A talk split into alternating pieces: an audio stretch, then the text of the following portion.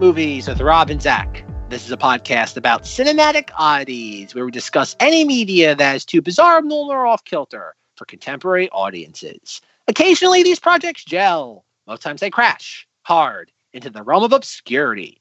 Join us as we delve into the cult classic Swamp. I'm Zach. And I dropped my burrito on some train tracks. This week, we are continuing along with our Unexpected Love series. That's where we have movies that at least one of Rob and Zach loves. And when we tell people that, they give us a really? Something along those lines. So I think we should kick off once again, Zach, with, uh, as everybody knows, we're discussing That's My Boy. The, uh, yes, the Adam Sandler movie. I think when people see that title, they're going to say, really? But there's the extra layer of who loves this movie. So should we have our audience scream out again like we made them do last week? Oh, definitely. Okay, so wherever you are listening to this, you know, it could be in your home, in your car, at work, could be, you know, while you're uh, talking to someone else. I don't know if, if you do that. Just right now, scream out, who do you think loves That's My Boy? Just as loud as you can. Louder. Where's the math? All Where's right. Swiper? Keep screaming. Swiper, no swiping. Swiper, no swiping. Swiper, no swiping. Rob, no loving. Zach, no loving. All right. Would you like to tell the audience this week who loves That's My Boy? Folks, it is your humble host, Zach who loves That's My Boy, the 2012 Adam Sandler Andy Samberg film. I think this is well, I think we talked about it last week as well when we read our lists to each other to get a feedback from from, you know, us on which movies we the other one thought was like, "Oh, really?" Um, when I said Adventures in Babysitting, Zach was kind of like, "Oh, okay, yes, I'm interested. Why why would you love that?" And when Zach went through, you know what, I think you said titles of dancing movies at me for 35 minutes. Something and like then that. and then you said that's my boy. I was immediately like, really? so it just it just hit the nail right on the head for this series. Um, Zach sent it my way for me to check out. I think as as he said before, um, there's there's a little sense of uh, maybe timidity with me in comedies ever since another Adam Sandler film uh, Married with Children. But I watched it. I texted Zach. I have no idea why you love That's My Boy. And then the immediate next text I wrote him, I also don't know why I love That's My Boy. Rob, come on. It's men, women, and children, not married with children. Oh, did I say married with children? Jeez. I'm trying to forget that movie so bad. what a novice, folks. He can't even remember. They got the best movie ever made. Which I didn't even think about the fact that it's an Adam Sandler movie. Go. F- I didn't even think about that. With Men, Women, and Children is such more of the oddity than it is any one specific actors. Yeah, definitely. And and I guess it's good for this week's episode, and that's my boy. We're not looking at a serious Adam Sandler performance. We're looking at one of his comedies, which is I, I think something that we we have to start with. You know, I don't think we had the ever had the chance to really dive into Adam Sandler. But you know, he's he's known for his comedy, and I think everybody when they think of Adam Sandler, they think of the older ones like um, Happy Gilmore, Billy Madison, Grandma's Boy to a lesser extent because he's not in that one, but it is a, a Happy Madison production or whatever his studio's called. Um, but I was kind of surprised that one, Zach loved this and Zach even recommended it because I, I can't really pinpoint when, but somewhere along the line, I just started to see Adam Sandler as kind of like a, a, a, washed washed up kind of comedian. Maybe it was with grown ups. Maybe it was with you know um, the Judd Apatow movie Funny People, which I know is a little more serious. But I eventually just kind of totally put Adam Sandler out of my mind. Like I remember hearing about That's My Boy back when it came out in 2012, but I had no interest in seeing it. We talked about Pixels last week. I have no interest in Pixels. And I was kind of shocked when I saw That's My Boy, and it really gave me like the classic Adam Sandler comedy vibe. Do you have that history with Adam Sandler, or was this kind of just a? I, I guess you say, how did you even come into contact with this movie? Oh, Rob, I'm so glad you asked that question. um, but before we get into this, though, I do want to kind of give this a framework uh, or, or, some sort of structure because, as I say, I do with every episode of Cinemodities, I always go and do some research on like what other people think of this movie. Sure. And the and I think Rob's research probably told him the exact same thing is that this movie is spit upon because it is just it's offensive on every level. It's it's the it's punching down. It's the worst. Uh, there's no rebe- redeemable qualities to this. Never mind humor. And I'm just putting that out there. All those people can um what's the most elegantly way elegantly way to say this? Go fuck themselves. yeah, I I have found like every source said that this is one of the worst movies ever. And I guess that's just becoming a theme on Cinemodities. Anything with this title, you know, I'm thinking of Gigli, uh, we like to reevaluate and, and, look at again, maybe for the first time or, or you know, uh, on a second or third or fourth viewing. With the, uh, as Zach said, you know, a lot of people point out the offensiveness of this movie. Uh, it certainly is offensive. While I was watching it, both times, I expected Mariska Hargitay to bust into my apartment, not even the movie, my apartment, and like start yelling at me um, for watching this movie. But it's not in, uh, as you know, I think Red Letter Media put it, it's not pathetic and pitiful. I would say it's it's the furthest thing from that. It's almost more satirical. Oh yeah, that's the thing that okay oh, oh God, because that's the weird thing with this movie is that everybody's so busy attacking it. And I'm talking more about like 2012 when it came out, the summer of 2012. And everybody forgets that like back during that time period in the long, long forgotten period of eight years ago, that we were not in the hyper politically correct mm-hmm. era that we're in now. And I think it's because of the like, people who said you're not allowed to laugh at this movie are the people that are now responsible for what we have now and that like comedy is so policed and censored by the media. Yes. This was kind of like a canary in the coal mine where it's like, oh, if you don't like it and you don't find it funny, that's fine. But you can't say that it's wrong for other people to laugh at it. Yeah, exactly. And I, I think that's, you know, something that really stood out to me from the Red Letter Media Half in the Bag review was they were like, Adam Sandler thinks it's funny to make or think it's good or whatever to make fun of uh, everyone. And they they took that they said that was almost like a bad thing. And I'm like that's that's what com- comedy should be. It's making fun of everyone. No one is, you know, beyond reproach for these things. That's the concept of comedy, I would say.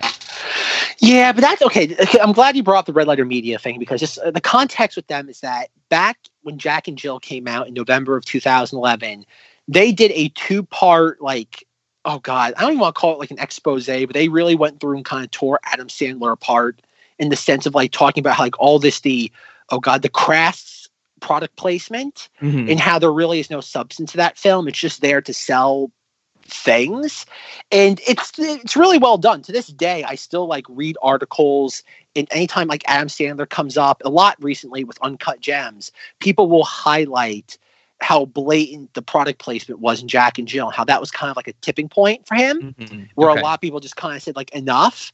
And I do think like as odd as it may sound, Red Letter Media is is a weird vanguard now when it comes to film criticism.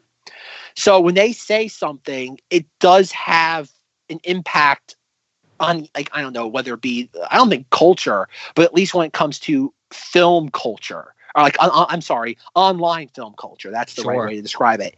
And so they attack Jack and Jill, and Jack and Jill, for the most part, deserves to be attacked. A couple nights ago, it was actually on TV at like three in the morning, and I started watching it, and I get why they attack that film along with everybody else because it is. There's really it's it's really an obnoxious film.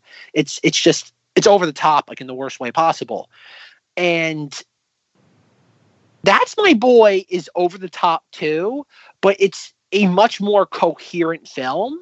And I think it's so odd that I think it maybe that's my boy got sucked kind of into the black hole of Jack and Jill that okay. people were just so primed to hate Adam Sandler. And I've never, to answer Rob's question that he initially asked, I've never had a problem with Adam Sandler. I'm kind of the opposite of most people. I don't like his early comedies. I don't like Happy Gilmore. I don't like the the one where he uh, Billy Madison. Mm-hmm. I don't really care for Mr. Deeds or uh, eight what's it Eight Crazy Nights. Yeah, I I don't like any of those. The first Adam Sandler movie that I think I genuinely loved was Anger Management with Jack Nicholson. Oh, I haven't seen that in forever. Oh, that like that is one of my all-time favorite comedies. And yes, Jack Nicholson brings a lot to the table in that. He definitely props up Adam Sandler. But I that was like, my, like back in the day that was like my favorite comedy of all time. Everything about that movie just tickled me on every level. And then I think the next Sandler movie I really kind of latched onto was uh, You Don't Mess with the Zohan. Oh, sure. And that's that's I, th- I think that's a genuine classic, and that does show up enough now on uh, cable that people really can't deny just how great that film is. Mhm. And and by great I mean like in the canon of Adam Sandler films. Yeah, yeah. And I remember the next Adam Sandler film I saw after that was Just Go with It with Jennifer Aniston. And even though that's that's less like uh, plot driven, like whereas that's my boy and you don't mess with the Zohan are, it's just Adam Sandler with a bunch of people. Like there's kids involved and they do stuff and he falls in love at the end. hmm And I like that movie. It has a couple of good moments in it. I have no problems with it. And after that, like Jack and Jill came out, I'm like, okay. And like I saw the horrible reviews, and I'm like, yeah, this sounds bad. Like as a train wreck, it's fascinating to to dissect, but it Mhm. really is one of those films that's more. It should be looked at as like a post mortem and how not to make a film with product placement Okay. it's a cautionary tale if you're a studio executive if you want to pay for the movie through product placement. But then when That's My Boy came out, I remember when it came out in the summer, and I forget, I, I can't remember the first time I saw this movie, but I know I got it for Christmas that year on DVD. And ever since then, I've absolutely loved this film. Like I, it's I know Rob talks about like he'll like he has his like rotation of certain films he'll just put on because it's just like oh I watch this once a year I watch this every six months Mhm. that's my boy's never been that way with me. I just kind of like forget about it, and then like a couple of years later, I'm like, oh, that's my boy, and I watch it and I fall in love with it all over again. and because when I suggested this to Rob, or before I even suggested it, I put I watched like the first half of it, and I was just dying. And in preparation for this recording, I actually I watched it one full time and I started rewatching it again today. And I was starting to laugh at it even more the third time than I did the first time right um. I, I, I, I guess we should say too, like we talked about with men, women, and children, how subjective comedy is. And just to give people, considering this is one of my choices, when it comes to like studio comedies or just any sort of broad comedies for mass audiences, I don't find anything funny. As you know on this podcast, I like very niche things, and even worse so when it comes to like things I, I think are funny. And so, like, so many broad comedies just don't do anything for me. Like The Hangover. I remember seeing that uh, Cameron Diaz movie where she's a, a bad teacher. I remember Mhm. my mom wanted to see that, and I, we saw it in theaters. I just sat there. I'm like, none of this is funny. And it's like, oh, Justin Timberlake is dry humping her. Ha ha ha ha ha. And then he he he jizzes in his pants. Ha ha ha ha. And it's funny because he's wearing pants and you can see the stain in his jeans. I'm like, how how is that funny? I'm like, I, I don't get how that's funny. It's like, oh, he's dry humping her. Of course, he's not. You're. He's gonna have a stain there. Why wouldn't he have it? Like, like I don't Sure. get the comedy in that. Um, and it's like, oh, she's bored while she's dry humping. While he's dry humping her. Well, she would be bored because she's not. Why would she feel be feeling any pleasure from that? Like, everybody's. I remember sitting in the theater and everyone was just howling. And I'm like, I don't get it, man. Like this, this isn't for me. Yet I watch this, and you have Adam Sandler at like the the the day spa, and he like they're all walking away, and like he turns around to like one of the like. Oh God, masseuses. He's like, You gotta promise me. You gotta promise me you'll show your tits to my son. And I'm just like, I am rolling like on my sides, like clutching myself, trying to contain myself because I'm just dying laughing at that weird, bizarro non sequitur.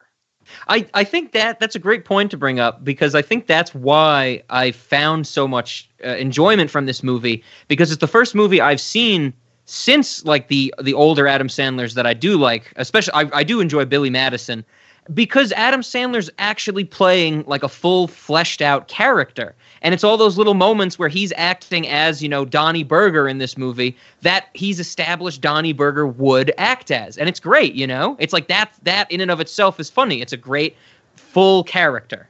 And that's something I don't think we get a lot from comedies. Like you said, it has to be those weird, awkward moments that, you know, that are just going to play for like the raunchy laughs, where this isn't really a movie filled with jokes, I would say. It's more of a movie filled with situations that our characters find uh, get themselves in. Yeah, and, and the situations become more and more bizarre and just out there at times.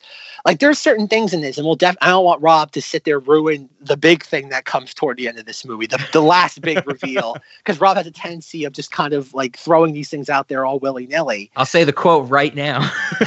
no, don't. secret tickle time.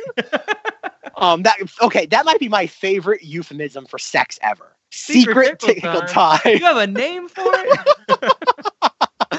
like everything about this movie, like a lot of times when it comes to comedies you watch, like comedies have a very specific formula they follow. Like, okay, you have to put a lot of jokes into the first third, then you have to like slow it down, let your audience catch their breath by like eh, about like halfway through. And then you Mhm. kind of pick it up like when you hit the two thirds mark. And then by the last like 20 minutes, there's no comedy at, at all. And it's just reconciling what the characters have to do. yeah, yeah. And with this, I would say the comedy never stops because it's weird that, like, yes, this movie is plot driven, but this movie doesn't seem to be concerned with any really plot element other than making the audience laugh. Because, yes, we do have a resolution. I guess we should give some plot synopsis at some point soon. But it seems more concerned with just like making us laugh as opposed to following any sort of like conventional wisdom when it comes to a comedy, when you're making a comedy. Yeah, yeah, it, it's it's cohesive in that way for sure. And we do have to give a plot synopsis because I definitely, you know, have some thoughts about the structure of this movie and why it ends up working so well. But before we get off the topic of Adam Sandler, I think the two that came to mind, two movies that I wanted to get your thoughts on. Do you ever see The Wedding Singer? I've never seen that. Okay, uh, and then uh, I know you've seen Fifty First Dates. It might have been in Italian though. All right. Can I please tell the story to that? Yes, of, I- of okay. course. All right. I remember 51st Dates. Uh, Rob and I had an Italian teacher in high school, and she had a copy that was dubbed in Italian. Mhm. And at one point, like, she made us watch it, and I turned around to the whole class and go, why is it they're speaking Italian in Hawaii? And I got the dirtiest, dirtiest look from everybody. I'm like, nobody has a sense of humor. Nobody has a sense of humor anymore. Yeah. And I'm like, and I'm like, you people don't deserve me. It's like what? It, it's like the uh, Hannibal Buress meme. It's like, why are you booing me? I'm right. yeah, Um, yeah, It- exactly. it's it's really at that point. I'm like, you, you know what? You people deserve each other. You deserve to rot. Um, but yes, yeah. I, I, I, Fifty First Dates. It's fine. At least it's a unique premise. Yeah. But it's still that same thing. It's just like two people. It's Adam Sandler playing a dude, not a character. Mm-hmm. I haven't seen that in a while, but um, I think I, I think I enjoyed it when I was younger. Um, but it kind of fell off the face of the earth, you know, as as I got older. I don't even think I have a copy of it on any of my hard drives or anything like that. But It's not um, Rogue One. Yeah, exactly. One copy on each hard drive. Um, I, I, while we're on the topic though, because yes, um, Zach and I, while we weren't in the same class of Italian that year. We had the same teacher, and that was just what she did for a unit was show us that movie in Italian. I think. um, but while we're on the topic, um, I, I did want to say it, it's going to lead up to what I think might be the funnest fact we've ever had on Cinemodities. I don't know, I'm sure- Yeah, and so if if you ever look into the history of Adam Sandler and you kind of know, well, how did he get famous? You know, when did people really start to notice him? And who was his partners in crime? If you think about that today, what you got Rob Schneider, you got Kevin James, David Spade, all the people that are in the grown up movies and stuff, grown ups movies and stuff like that. Um, but if you look back enough, and still to this day, I was I, he was even on a I think a producer or an executive producer on That's My Boy. You'll consistently see the name Tim Herlihy. And Tim Herlihy is the the writer of The Wedding Singer and a lot of those early Adam Sandler movies. And Tim Herlihy's even the one uh, that wrote stand up for Adam Sandler when they met each other in New York University way back in the day. But prior to meeting Adam Sandler, Tim Herlihy graduated from high school in 1984. And 26 years later, both Zach and Rob graduated from the same high school. Isn't that oh, crazy? Oh, really? Oh, I, I didn't know that. Wow. Yes. So Tim Herlihy grew up in Poughkeepsie, New York, and graduated from Arlington High School in 1984. And like I said, 26 years later, Zach and I graduated from that same high school. Wow, how about that? So I, I could not find any other famous alumni other than us and Tim Herlihy from from AHS, but but that's our connection to Adam Sandler. how about that? Cool. No, Rob, that's a connection to That's My Boy. Yes, sure. so so yeah, I think that's the the funnest fact uh, that we've ever Oh, had on. Cinemodities. That uh, we were we were a few uh, maybe a generation after uh, Adam Sandler's writing partner. I like that. We were we we we, entered the high school twenty plus years after he graduated. yeah, yeah, exactly. And uh, I don't know if they'll ever graduate anybody famous again after us. No, no, never again. Oh god. Okay, Rob. So what is the plot to That's My Boy? So uh, Donnie Berger, as a as a middle school student, I believe. It's a- weird. It's it's hard to tell, but I think he's in eighth Yes. grade. Okay, yeah, yeah. He's uh he's going through puberty and he has a crush on one of his teachers, Mrs. M- M- McGarricle, I think Yep. it is. I kept wanting to say McGillicuddy for some reason, but Oh. it's McGarricle. And he has a crush on her. He overtly flirts with her right in the hallway, and then she he has to go to detention because of it. And in detention, in front of another student, she comes on to him, and they end up having an uh, uh, uh, Sustained sexual affair. yes, a sustained. That's a great way to put it. Sustained sexual affair that ends up with uh, one it becoming public knowledge that they're having uh, sex with each other consistently, and a pregnancy.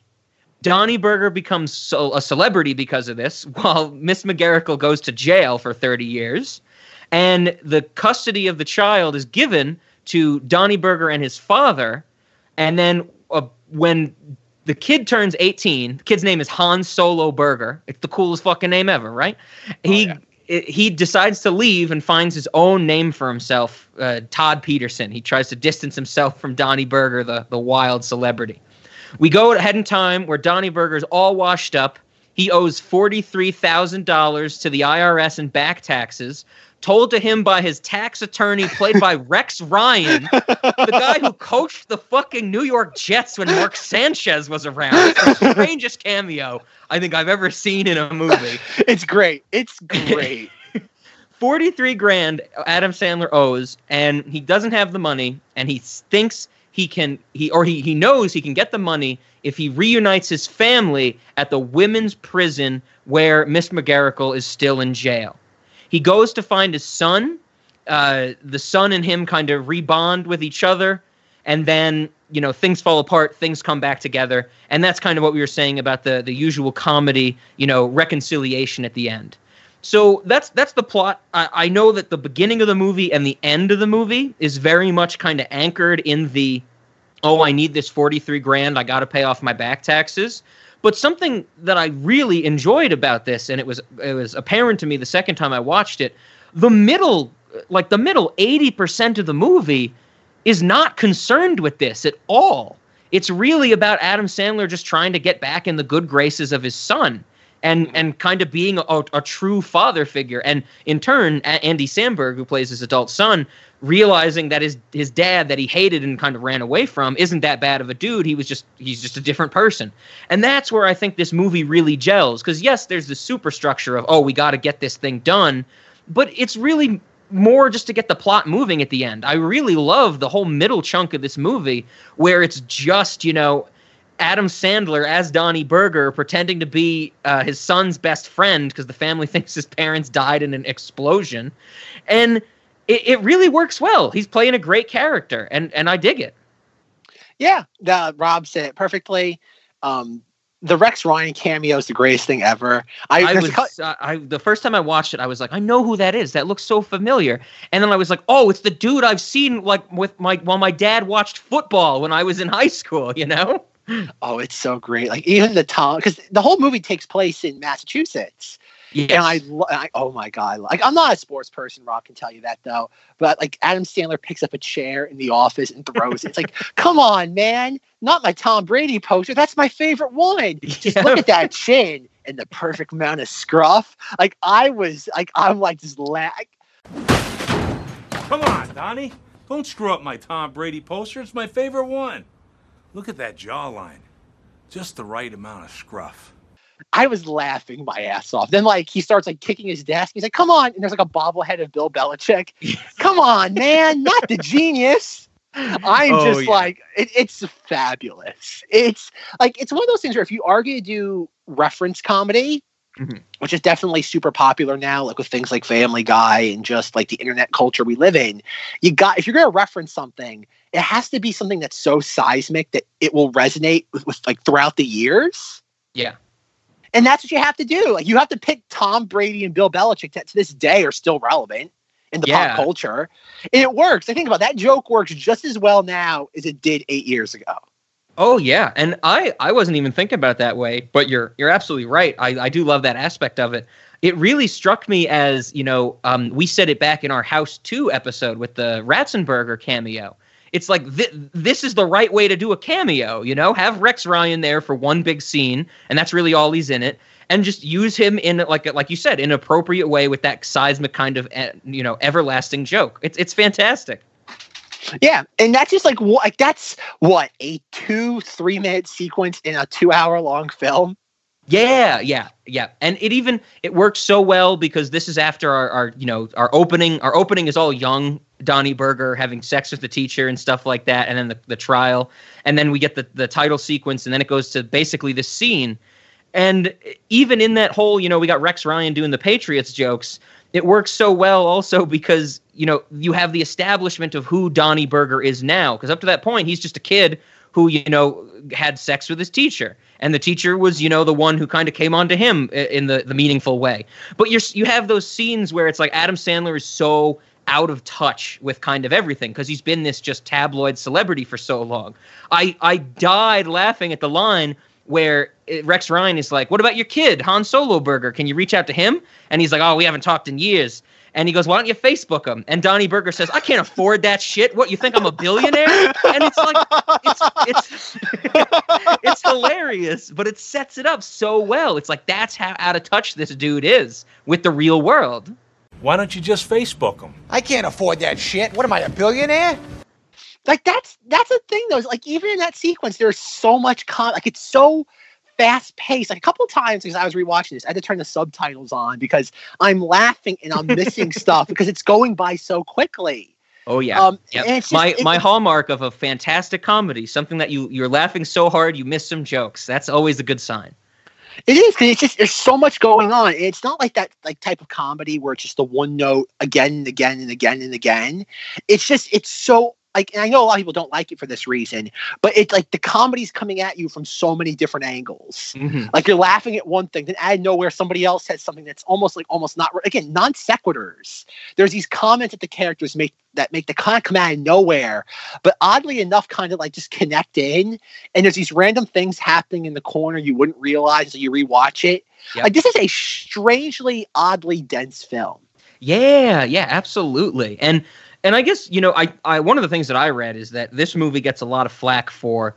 Um, as as they've put it, glorifying you know pedophilia or you know not it wouldn't be Statutory statutory, statutory rape. rape. is probably the best way to put it. Yes, but it, it's like the whole, but that's really only in the opening. That's just kind of the setup for this movie. And the second time when I watched this, it, it was kind of like, oh, the opening just works as satire. Like it's so over the top. Like especially with him becoming a celebrity because of this. Not just like oh, people knew about him in the papers for a week. Like he's a long-lasting celebrity that and you know the whole school cheering for him when they're having sex behind like the the, the student body speech you know it's like that is so off the wall that that is what like satire is and as we've said before a, a good satire tricks people into thinking that it's real. And so every time i was reading people were like oh this is so offensive. Like this older woman is having sex with a, a younger boy. Like that's so offensive. It's like eh, the movie's making light of it. And it's like that's that's just means it's doing its job. But that's the thing. Okay, I want to address the whole idea of the statutory rape thing because, as I was like, like Rob said, you read reviews for this, and everybody's just so hung up on that aspect of the film. And we should point out the fact that I think Rob said it better than I'm going to, but it's like we've all seen those stories, and it's a reality of the society we live in now and even back in the past. Like you see those stories about the gorgeous like 25 year old teacher that like the story comes like, oh, she was like messing around with her underage students. Mhm. And if it was a male teacher doing the same thing with a female student, the male teacher would be locked away forever. Yeah, yeah. I And- think there, there's a one of the older episodes of South Park does it perfectly, where I think Oh, the, the female student what I- has sex with Ike or something Yes, like Ike, that, yes. and everybody, even the police and the lawyers who found found find out about this, they're like, Nice. nice. You, you did the right thing telling the police, Brad. Now, who is the teacher? What's his name? Well, it isn't a guy teacher, it's a woman. A woman? Yeah, she's having sex with a boy. Oh, but but she's ugly, right? Well, no, not really. It's the kindergarten teacher, Miss Stevenson. The blonde? Yeah, Some young boys having sex with Miss Stevenson? yes. Nice. Nice. What? No, you don't understand it. You sure they've had sex? Yeah, Has she performed oral sex on him? I think so. Nice. Nice. Nice. So wait, what, what's the crime? but that's the thing though and i think like you said people are getting mad at the film but when that does happen like when you see the stories that like oh and you see this like gorgeous woman and it's like she's messing around with underage kids most again most people in society i'm not saying it's good or bad will be like nice Mhm. and, and that's just what it is like you can't get mad at adam sandler for holding up a mirror to our society Yeah, exactly. And that's what happens. Like, yes, the idea of having the entire student body cheer on him, and I love the fact that we have the uh, the inspirational quote like on the balcony that says, "Some of us have greatness thrust upon them." Yeah, Like, like that's another thing too. Like, I've seen this movie how many times, and I just caught that in today's viewing. yeah, it's dense, like you said. But even the fact that we have like the guy that's like reading, like you hear them like moaning behind the curtain, and we have like the kid who wants to be somebody for student body president, and he's like, "I want to get me a piece of that." he like Yeah. turns around, yes. something like that. Like it's like okay. again, it's like weird non sequitur comedy, which I don't Yeah. think it's not really. It's not done a lot, and when it's done, it's not done properly hmm because even like later on in the film, like not even that far later on, but like when we see the uh, we have the, uh, the, the the court hearing, and we see Mrs. McGonagall, and she's there, Mrs. McGarricle, McGonagall, McGarricle, yeah. McGarricle. I would have loved if, if it was McGonagall, like from Yeah, Harry Potter. That would been know. amazing. Adam Sandler gets a cease and desist from J.K. Rowling. yeah. Um, uh, but even the fact that like you, you we see this and we see the bailiff and the stenographer high five. Mm-hmm. Mm-hmm. I think even some of the jury is like being like, mm, "Oh yeah," or maybe it's not the jury. Maybe it's like the uh, the people audience in the courtroom Sure. or something like that.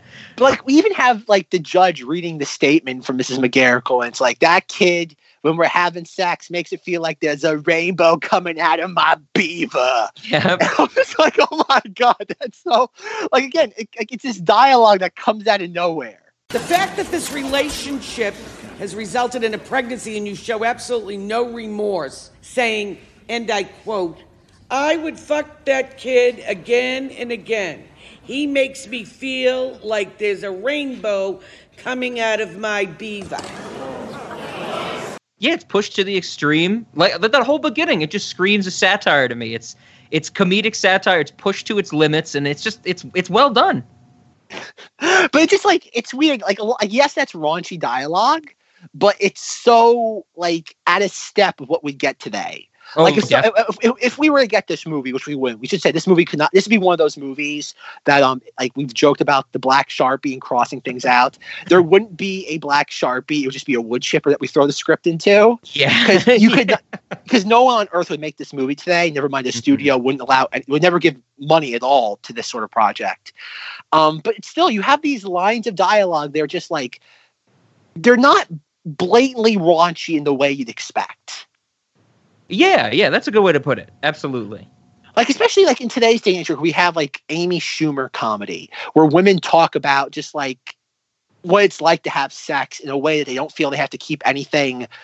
What's the word? Contained. Mhm. But the idea of somebody saying that, like, oh, having sex with a minor is the equivalent of feeling like there's a rainbow coming out of my downstairs. yeah, Like, if, if you're, ha- I know there's like an Amy Schumer joke where she's like, guys love to come on me. And it's like, we love swimming through cum. And she starts like doing these motions. I'm like, there's Yeah, no setup. It's, it's- just, yeah, it's, I- it's just yeah, it's, it's I've always thought about it as you know more kind of the the the sexual based comedy that I, I feel like I, I hear more of now, and I'm not a big fan of. Is just like it's overtly sexual type of thing, and it's not serving a purpose. Whereas in this movie, as we've been saying, you know, it all it all fits into this mold and this layout that they're giving us as the foundation for the rest of this film.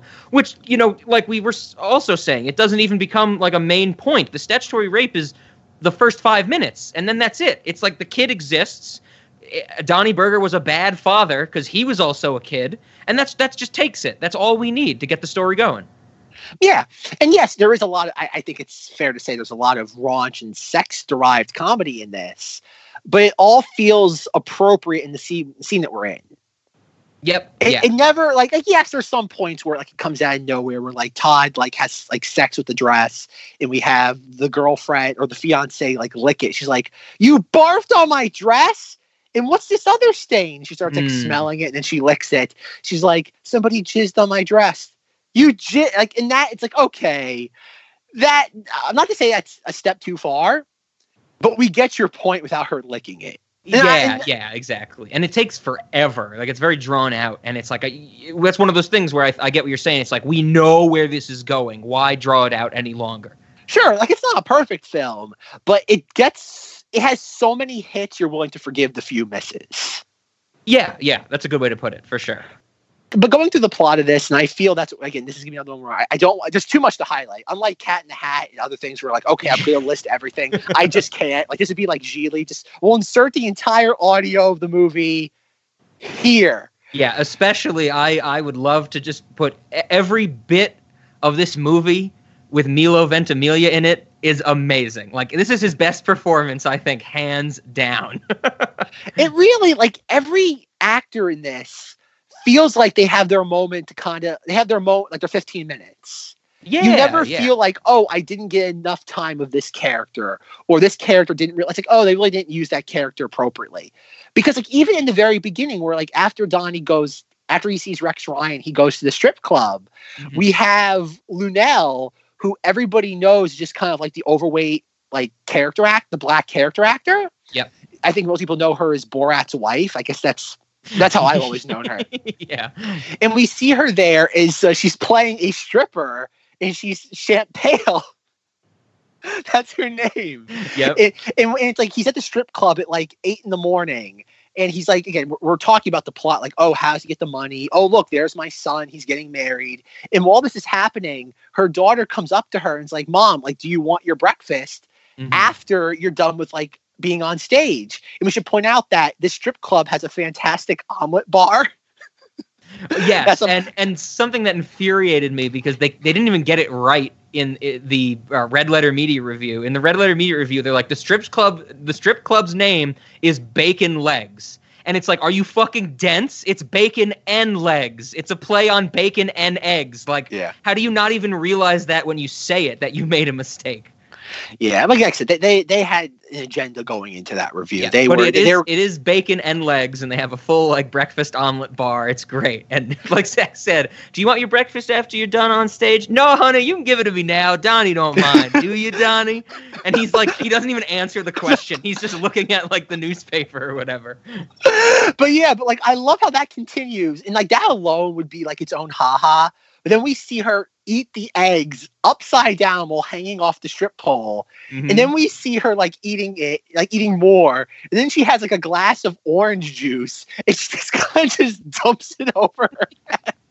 oh yeah, that is uh that is gonna come up uh, for snacks later on. The upside down orange juice for sure. like like she does the try. She just dumps. Like I don't know. Like that's and there's so much going on because the whole time while that's happening, we have her daughter Bree and Donnie talking, and we're getting all this information about how uh, Han Solo Berger is now tied, and how he says that his parents exploded, uh, were, were died in an explosion, which shows up numerous times in the film. And then as that's like going on, and we're like kind of like establishing like Donnie's plan of going to his son, and like or just like setting up the thing, their history between each other. Like uh, Champale gets called off stage, and it's like that was the incomparable Champale, and now looking hot and ignoring doctor's orders. Let's welcome Amber, and she comes in wearing a like complete like head and neck brace, hmm and in one of the like Nick Swardson goes a long way in Adam Sandler movies, but his role here is Kenny, who's just like he's he punctuates scenes. This is the part I I- the first time I watched this movie, I knew I was gonna love it at this moment. He turns around when she comes out on stage and goes, "What the fuck happened to her?" The most like redneck, trashy, stupid voice possible. And like we have to insert the clip. And now looking hot and ignoring doctor's orders, let's welcome Amber. What the fuck happened to her? Fuck you, Kenny. Hey, what's up, Robocop? But like yeah, and then isn't she like "fuck you, Kenny"? And he goes, "Okay, RoboCop." I love it. Like the best part too is that like this woman playing Amber the stripper, like she's not bad looking. She even has like the the nipple coverings. Like Mhm. she's not like they're not repeating the same joke of her being like overweight or something bizarre, like some sort of like physical abnormality for a stripper. It's just she's wearing a head and neck brace. Like you're again, you have Luenell being the the fat prostitute. I'm not prostitute, I'm sorry, the fat stripper. But then you have something else that's jarring to see in a strip club. It's played appropriately by the white trash that would be in there like on a Tuesday morning. Yeah, and I think that's that's another reason this Saturday movie works. Yeah, this movie works so well is that it's not Adam Sandler like doing everything. Like there are No. these other very like Kenny is a very minor character. And he's like you said, he goes a long way. And it's like that's that makes more sense. Have these other patrons, you know, add comedic effect. You know, like like with the DJ, you even saying the DJ is only in that one scene, and he's like, and now coming out and ignoring doctor's orders. It's like that that fits way more than if Adam Sandler was going to be looking at the picture of his son in the in the the magazine for the wedding thing, and then like also making jokes. Then it would feel too overplayed and too forced in. Yeah, like you're you're fleshing out the world of a comedy. Yes, There's more Yeah. than just going on. Like, like like we said in a lot of comedies, it's just the plot. It's like the main two or three characters, and that's all we're going to focus on. Mhm. In this movie, is like, oh, there's other things going on. There's other comedy to be derived for the audience's enjoyment than just from the main like a storyline. Yes, exactly. Okay, so at this point, we uh, we I guess we should say that uh, Todd and his fiance, who I forget what her name is, they go off to Todd's boss's like summer home. Yeah, well, he has like a villa type of thing. Yeah, and he's played by Tony Orlando. Oh, it's it's great. Well, that's the other thing too that like I would imagine most people don't recognize Tony Orlando anymore, Mhm. but he's he's doing he's I, I guess we should say everybody in this movie is also a hundred percent committed. Like it doesn't feel like anybody is reining it in. And like this has always been a big thing when it comes to Adam Sandler films. It feels like everybody on set was having fun. yeah, yeah, definitely. And that's always good to see. Exactly. And then like how we're like and that's the thing too, is like so many people are, are concerned about how just mean spirited this movie is. But I think a lot of people are missing is that like pretty much every character in the film, minus, minus Donnie and Todd and maybe Vanilla Ice toward the end, they're all horrible people. Yeah, it, it's it's kind of you know playing off the um they're all like the the more upper class type of thing. They're all snobby. They all think they're better than everybody else, and and they are you know conniving and, and manipulating to get whatever they want for them. You know, they're all working towards their ends, and it, that's that's you know I'm not saying it's good to make fun of those people, but it's it's consistent in this film. Sure, because like how we're introduced to Tony Orlando, like he's intro- like he's showing off his estate, and he's like, you know, every member of my staff are lucky to be in this country, so feel, so feel free to abuse the shit out of them. Mhm. And it's and he points to like the Asian like butler and maid, and yet like again, everybody highlights that in their reviews. Like one of the characters says this explicitly, and then. The whole point is that toward the end of the film, Donnie is making breakfast for everybody, and Oh, he yeah. has the two he has the maid and the butler sitting at the table eating breakfast and he's like nope nope nope you enjoy breakfast and don't you dare touch these dishes that's my job it's the idea Yeah, But you were only 13. She took advantage of you. No, all right. That's what the law says, Sue Jim. But I don't know. We were kind of like soulmates. You know, it was it was a connection there. I never had it with anyone else. I'm getting a call. I'm sorry, guys. Do not touch these plates. I'm cleaning them, okay, Sue Jim? it's, It- it's so like- well done. Yeah, it's to show that, like, yes, it's to show how horrible these other characters are, but it's also later on to add gravitas. So when Donnie does have his shift as a person, it gives it more substance. Mhm. And yet the the critics just can't recognize that. They're just so hung up on the the politically incorrect aspect of it. They don't realize that it's being written in a way to enhance the characters in the overall film. Yes, yeah, and and I think that that's another reason why this movie works so well for me. Well, I think it works in general and for me is that Adam Sandler, the character of Donnie Berger, like we said, is fleshed out, but he, he's he's complete. He's you know he's doing things that are in character, and I also want to bring up that his whole kind of outward acting works as well like the semi-slurred lisp type of voice that he has on the mannerisms all of it is so fantastic to watch. It's enthralling Yeah, like it's he's actually acting. Like he's not just a guy. Yes. And yet people like we've been wanting this from Adam Sandler forever, where he's not just playing a dude. And he's doing that here. He's actually trying. And once again, it's politically incorrect. So nope. Doesn't matter Mm. if it's what we want or not. It just it, it, it there's one thing that we don't like. So into the wood chipper. Yeah, yeah, it's unfortunate. It's unfortunate. No, he's he's great. I know we we're gonna have to talk about Milo Ventimiglia. So I did want to bring this up. Is it Milo or Milo? Do you know? I, I have no idea. So so I have no idea either. I think I said Milo because the first thing I ever saw him in was Heroes back in the day. Um, and I think I said Milo Ventimiglia for a while, but I ended up switching to Milo Ventimiglia because that rolls off the tongue better. I think at this point, which how much it's come up with people, you know, or us, I would say, not knowing how to pronounce actors' names, and then also like I know it's come up recently on Zach's other podcast where what uh, he said, as I've always said, Dominic Monaghan, and someone said, "Oh, it's Moynihan." I think we should institute a rule. We we are going to stick to our ways and pronounce actors' names regardless of how they're actually pronounced until the actual actor comes on our show as a guest and tells us how to pronounce it correctly. What do you think? Sounds good to me. So Milo Ventimiglia, that's what I'm gonna say his name as until he's on here. I don't know what we can talk about this movie with him if he ever comes on, and then compare, compare it to This Is Us, uh, and then and then he will tell us how to correctly pronounce his name. I don't want any corrections from anybody else because you don't know either. Okay? I don't think anybody wants to ever talk about this film that was in- involved with making it wrong. I know that's a bummer. I know. Um, but no, but going to Chad's character as uh, oh god, what's Leighton Meester's character's name? I can't think. I think it. it's Jamie.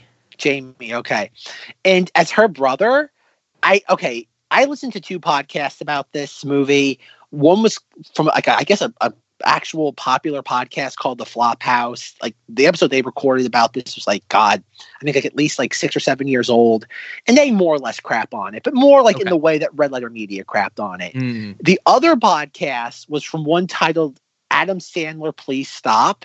And they go through Adam Sandler's movies and just criticize them, which I don't know why would you create a podcast to complain about something every week? Sure. That's so weird to actually start something just to complain just every single week about it, but to each his own. But they like as I was listening to their like discussion about this, like to be like break i guess they didn't explain what their gimmick is and i didn't know this until i eventually stopped it was that what they do is they watch the movie like they introduce it without like they introduce the movie without seeing it and they're like okay we're going to take three breaks throughout the movie and we'll talk about what we've seen up until that point and then at the end we'll recap like the movie as a whole Okay. I didn't know that until like halfway through. So like at numerous points, like they'll be like, okay, and then like, like, like, okay, that's my boy. And they'll cut to them talking again, being like, okay, so my first complaint with this movie is, and it's not established, they take breaks. So it's like they'll be like, oh, so Milo so and so's character, he shows up, and I'm a former Marine, and his entire outfit doesn't make sense. How can he be private first class while being a Marine? That makes no sense at all. The movie's so stupid. They can't even get that right. And then another sequence, he's wearing his like uh his rank patch, and that can't be right because he's a private first class and he has a sergeant's ranking. This movie's so stupid. They can't do any research.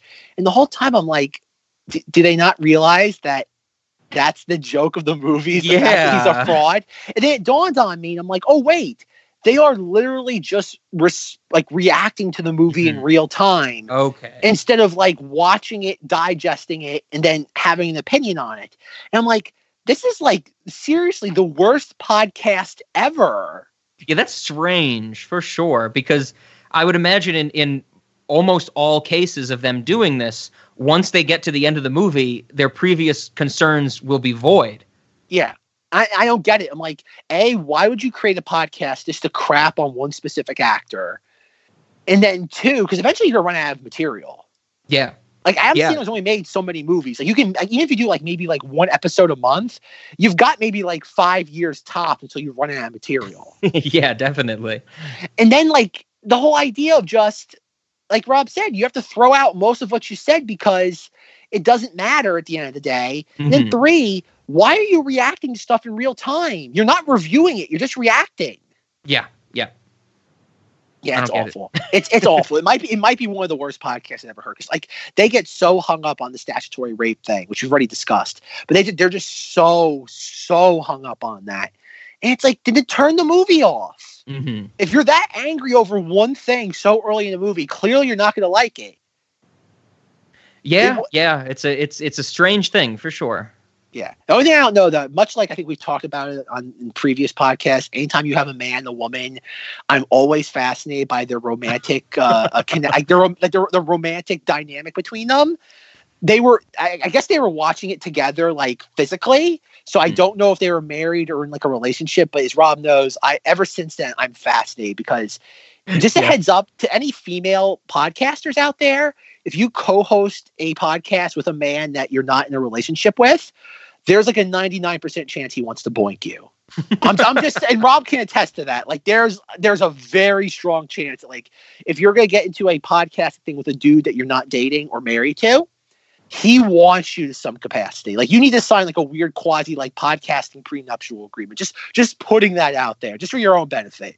Get the lawyers involved. especially if you're from Detroit. to this day, I listen to the end of that episode. I just die laughing. oh man. Um. All right. So after uh, the whole thing with Chad, we see Donnie at the uh the the what's his name show. Oh God, what? Not Jerry Springer. Oh yeah, it's like Randall Morgan or something like that. I think. Yes. And oh, that whole scene is a great um, a great setup because that's where we're introduced to Vanilla Ice. And they look at each other like him and Donnie Berger, then they're very adversarial, and the whole thing apparently Donnie Berger slept with Vanilla Ice's mom. But they're they're but it's it's great, but they go on and I love the like the meta commentary of Vanilla Ice because Adam Sandler says something like, "You must be loaded. Like, what are you doing here? Like, you know, off of Ice Ice Baby." And uh, one of the things that Vanilla Ice says, he's like, Suge Knight took so much of that money, and we could do a whole episode on like the story behind Suge Knight and him, like you know, threatening and suing Vanilla Ice over Ice Ice Baby and that whole thing. But it's it, oh, it's so funny. That entire bit is hysterical because it's like Vanilla Ice goes up to Donnie. He's like, "You slept with my mom, man," and he's like, "Dude, how could I have known? It's like it's not like her last name is Ice or something." yes. And, and Vanilla Ice's response is, "You should have known by the haircut." And doesn't doesn't Donnie Berger? He's like, okay, I'll give you that one. He's like, "Oh, come on, Vanilla Bean Latte, you've got to have some money." And like Rob was saying, Vanilla Ice, and this is hundred percent factual. He's like, Queen got fifty percent of the money. Yeah. Suge Knight got fifty percent of the money. He's like, hell, when that song plays now, I owe people money. Yeah, it's yeah. like, and it's just like, oh my god, like you're taking a real life thing. Like I, I'm not sure how many people. Like Rob hinted at though, but the real thing that like Suge Knight went up to Vanilla Ice's like hotel room and essentially like almost pushed him off the balcony Oh, like, yeah. on the 13th floor unless he signed over like the rights to it. Like that's hysterical. Like who would expect that in an Adam Sandler statutory rape comedy? that's profound. Yeah. Oh, hey, Vanilla Ice. Randall's just getting makeup. Go ahead to the green room. Vanilla, what's up, guy? It's been a long time. Uh, how you been? Are you seriously giving me the silent treatment still? You know that hurts me. Yeah, well, that's why I'm giving it to you. How's it feel, chump? It's breaking my heart. We were friends for 20 years, guy. We were friends until you banged my mother. I didn't know it was her, I swear to God. It's not like her last name is Ice. You should have known by the haircut. Oh, come on, Vanilla Bean Latte. Will you just... I'm just saying, I'm in big trouble, guy. It's like monetary thing. I, uh... I'm going to prison if I don't get 43 large, so... What, do you think I got that kind of money? Of course you got that kind of money. Royalties from Ice Ice Baby, you must be fucking loaded. Man, listen. Queen took 50%. Suge took the other 60%. I fucking owe money when that shit gets played, man. Well, dude, come on. Will you please stop, collaborate, and listen? Oh, here... What? No, I love that song. You know that shit. I was on top of that fucking day one. Listen, man. I work at an ice rink now. I deep fry chicken nuggets, man. I'll get you a deal on a barbecue sauce packet. Fucking A, buddy. Both of us. Sucks. Broke. Who'd have thought this would happen to us? Maybe I should call your mother. She'll give me the money, I know that. What? What? What? What? Yeah, and uh, that I, I really dug that you know whole like Adam Sandler as Donnie Berger is a celebrity, a huge celebrity, like we were saying, because he's friends with Vanilla Ice, and then he, we even get the we none of them are in it, but we get that um little bit where Randall Morgan's like, oh, I'm doing a, a retrospect on Milli Vanilli, and he's like, Fab, I'm friends with that dude, put me on right after him. exactly. The fact that he's a has been, he's like friends with all the other Yeah. like '90s has beens. it's it, yeah, it's great. It's such a good setup, you know, and it gives you like it's another layer of density to these jokes that you know there's some that you actually have to either know something about or look into to get them, along with the surface level like raunchy and and you know non PC stuff. But yeah, but the whole thing with like Vanilla Ice is that like that's another reference that if you know anything, it's kind of like the equivalent of what happened with Tom Brady and Bill Belichick. Like the Vanilla Ice Suge Knight thing. If you know anything about the music industry, you've Mhm. heard that story to some capacity. Yeah, yep. That was a huge thing. And it's like again, if you're gonna do a reference, it's got to be something monumental that everybody's kind of low key aware of, but not so ubiquitous. It's like, oh, I can see that coming. Yeah, yeah, hundred percent. But even how that like sequence goes on, like at that point, too, we're established that Vanilla Ice works at ice rink selling chicken nuggets. Oh, oh yes, and later on we get the great uh, Todd Bridges cameo. That he's also working at the, the, the fast food place with Vanilla Ice. oh yeah, that's and then even how that sequence ends, where we have like Donnie's like, maybe I should call your mother. She'll give me the money. I know that. And, and we should say that like it, uh, Vanilla Ice just charges him and they like break a coffee table, and the whole time Donnie's like, "Hey dude, I didn't just spill my beer." That's awesome. and the whole time, well, like this entire movie, all Donnie's character does is just pull beers out of different pockets and It just pop the lid off them. It is a hundred percent um the the extension of Chevy Chase and the cigars and nothing but trouble. Do you remember that when Chevy Chase would constantly be pulling out cigars in random situations when they were like running around the the mansion house of Dan Aykroyd? This is like that to the max, but with It beer. is. Well, it's every chance. Like it's and the weird thing is like, it, like they always highlight it, but they never make it the center of attention. Yes, yeah, He, exactly. he's always doing that, even at points where you kind of forget about it. And I know after a while they kind of run that gag into the ground because I know he's like what sneaking around the the hotel, like like outside on like the window ledge, and he pulls one out of his sock and like like and like cracks the like the the cap off. Um, that it's like okay, we get it. hmm but it's still funny because even at one point too that like he's, he has like he has a, a bottle opener on his belt buckle. Yep, yeah. um but then like okay so he pitches the idea to the not jerry springer character about like having a reunion pri- like live from a women's prison. And randall morgan's like a women's prison?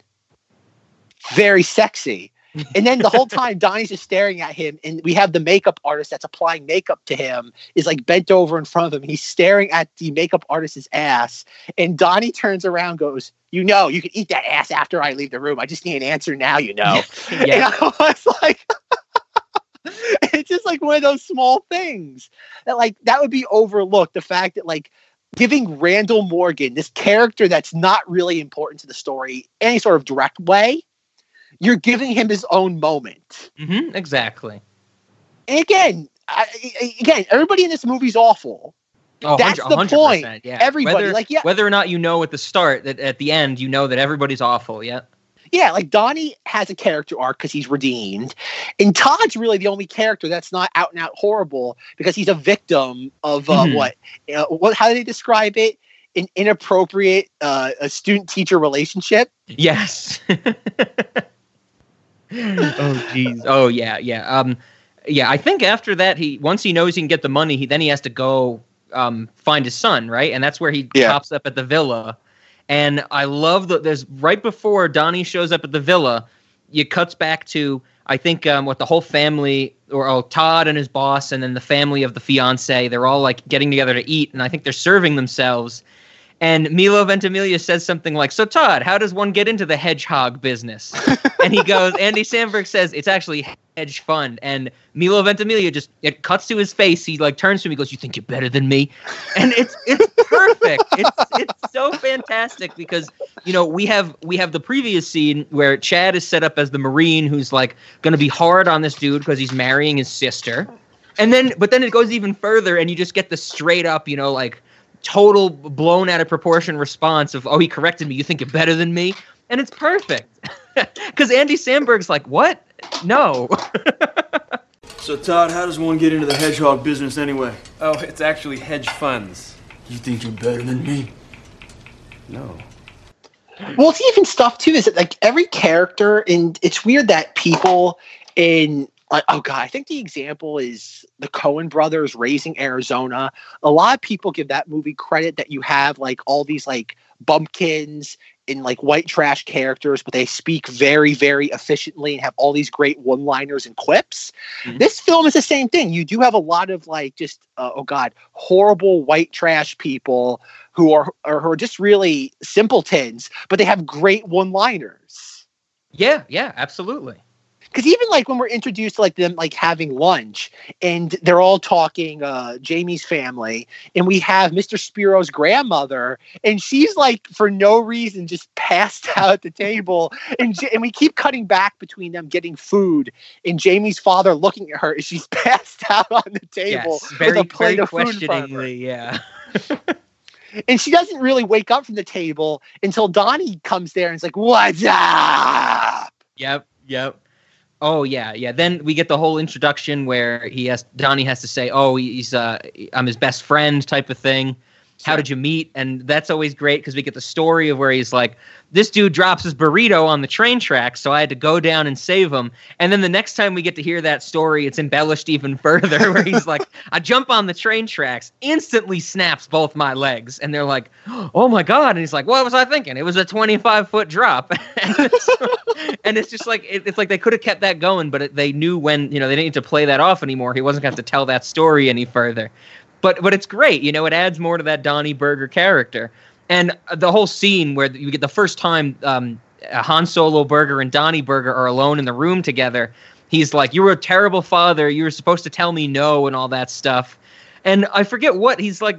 Donnie Berger says something like, "Oh, I was a great father. Like I let you eat cookie and cakes." And he's like, "Blah blah blah." And I got you that king cobra as a pet, or I got you that pet No, snake. okay, okay. We, we got that line of dialogue, that bit about the, the king cobra. Oh, it's Might fantastic. might have broken me. that might have like I, I much like I know like what's it, the South Park gag like you see you see something or hear something so funny you might not ever be able to laugh ever again. Yeah. That might be legitimately the funniest thing I've ever heard in my life. Oh, it's it's great. So what he says, he's like, "I got you that pet," and then what is he? Because Adam uh, Andy whoa. Samberg. Well, I want to establish a little bit further because this Okay, is the, like, like you said, this is the first time that, like we really get like uh, Todd and Donnie talking to each other. Yes. And Todd's essentially venting all of his frustrations that he's had bottled up for like years to Donnie. And like at one point, he like it's like, "Come on, I was the best parent ever, dude." And Todd throws like a little like uh, container that has two syringes, and Donnie's like, "Oh my god, you're a junkie." he's like, Who "No, told Donnie." you that? I'll slap him around. He's like, no, he's like, no, Donnie, I'm a diabetic because of you. And it's like, because you fed me cake and ice cream for breakfast my entire life. That's what you wanted, dude. It's like, yeah, but you're the parent. You're supposed to tell me no. And then like he's like, come on, I was a pretty wicked ass parent. And it's like, it's like, I even got you that steak that you wanted. Yeah, and it died when it ate your Quaalude. yes, that's what it was. The Quaaludes. Okay.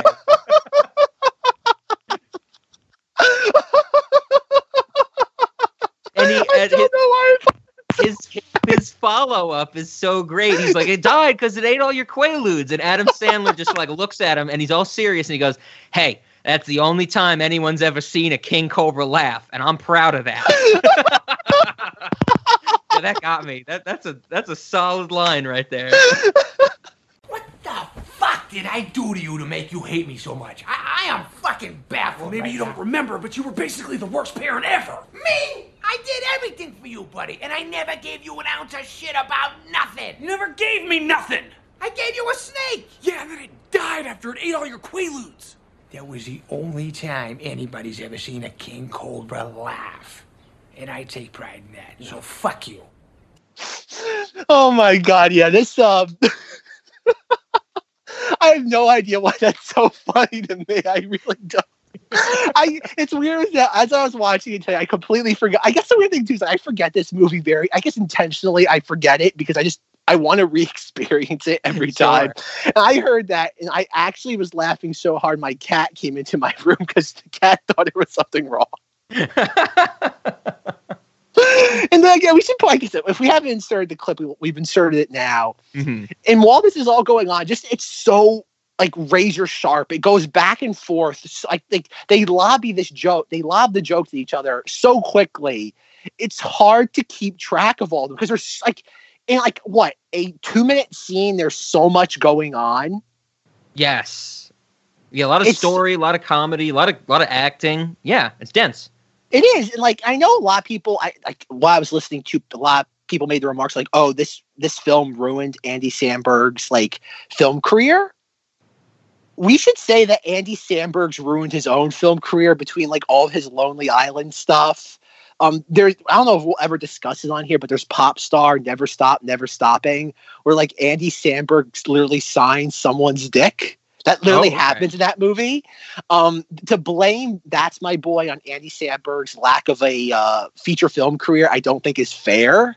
hmm Um, but like, I, he's another one too. That like, say what you will about Andy Samberg, I'm not thrilled with him as the NBC comedy guy, but I, I he he's fantastic in this. He knows exactly the role he's supposed to be playing and never tries to go outside those bounds. Yeah, Like, yeah, exactly. He's he's clearly the straight man in this. hmm And I know after a while, like a lot of actors don't like being that when everybody else, like when they're constantly being the punchline for everybody else's jokes. So they have to feel they have to like do something grandiose to take some of that like heat off of them.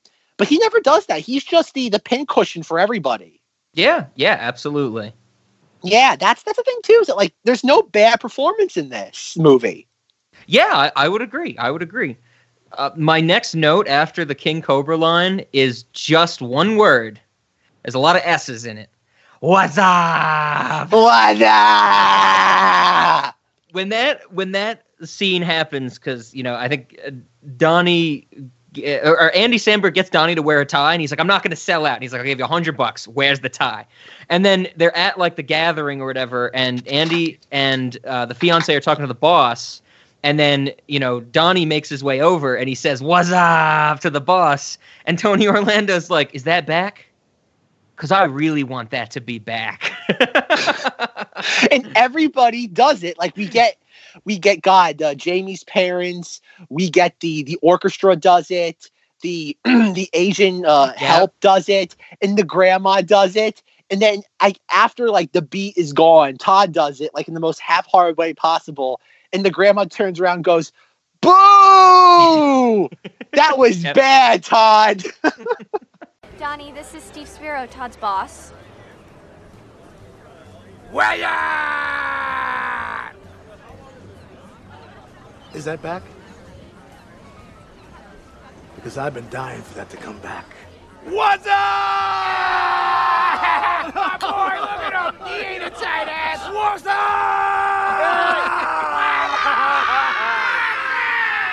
What's up? What's up? What's up? No! That was terrible, Todd.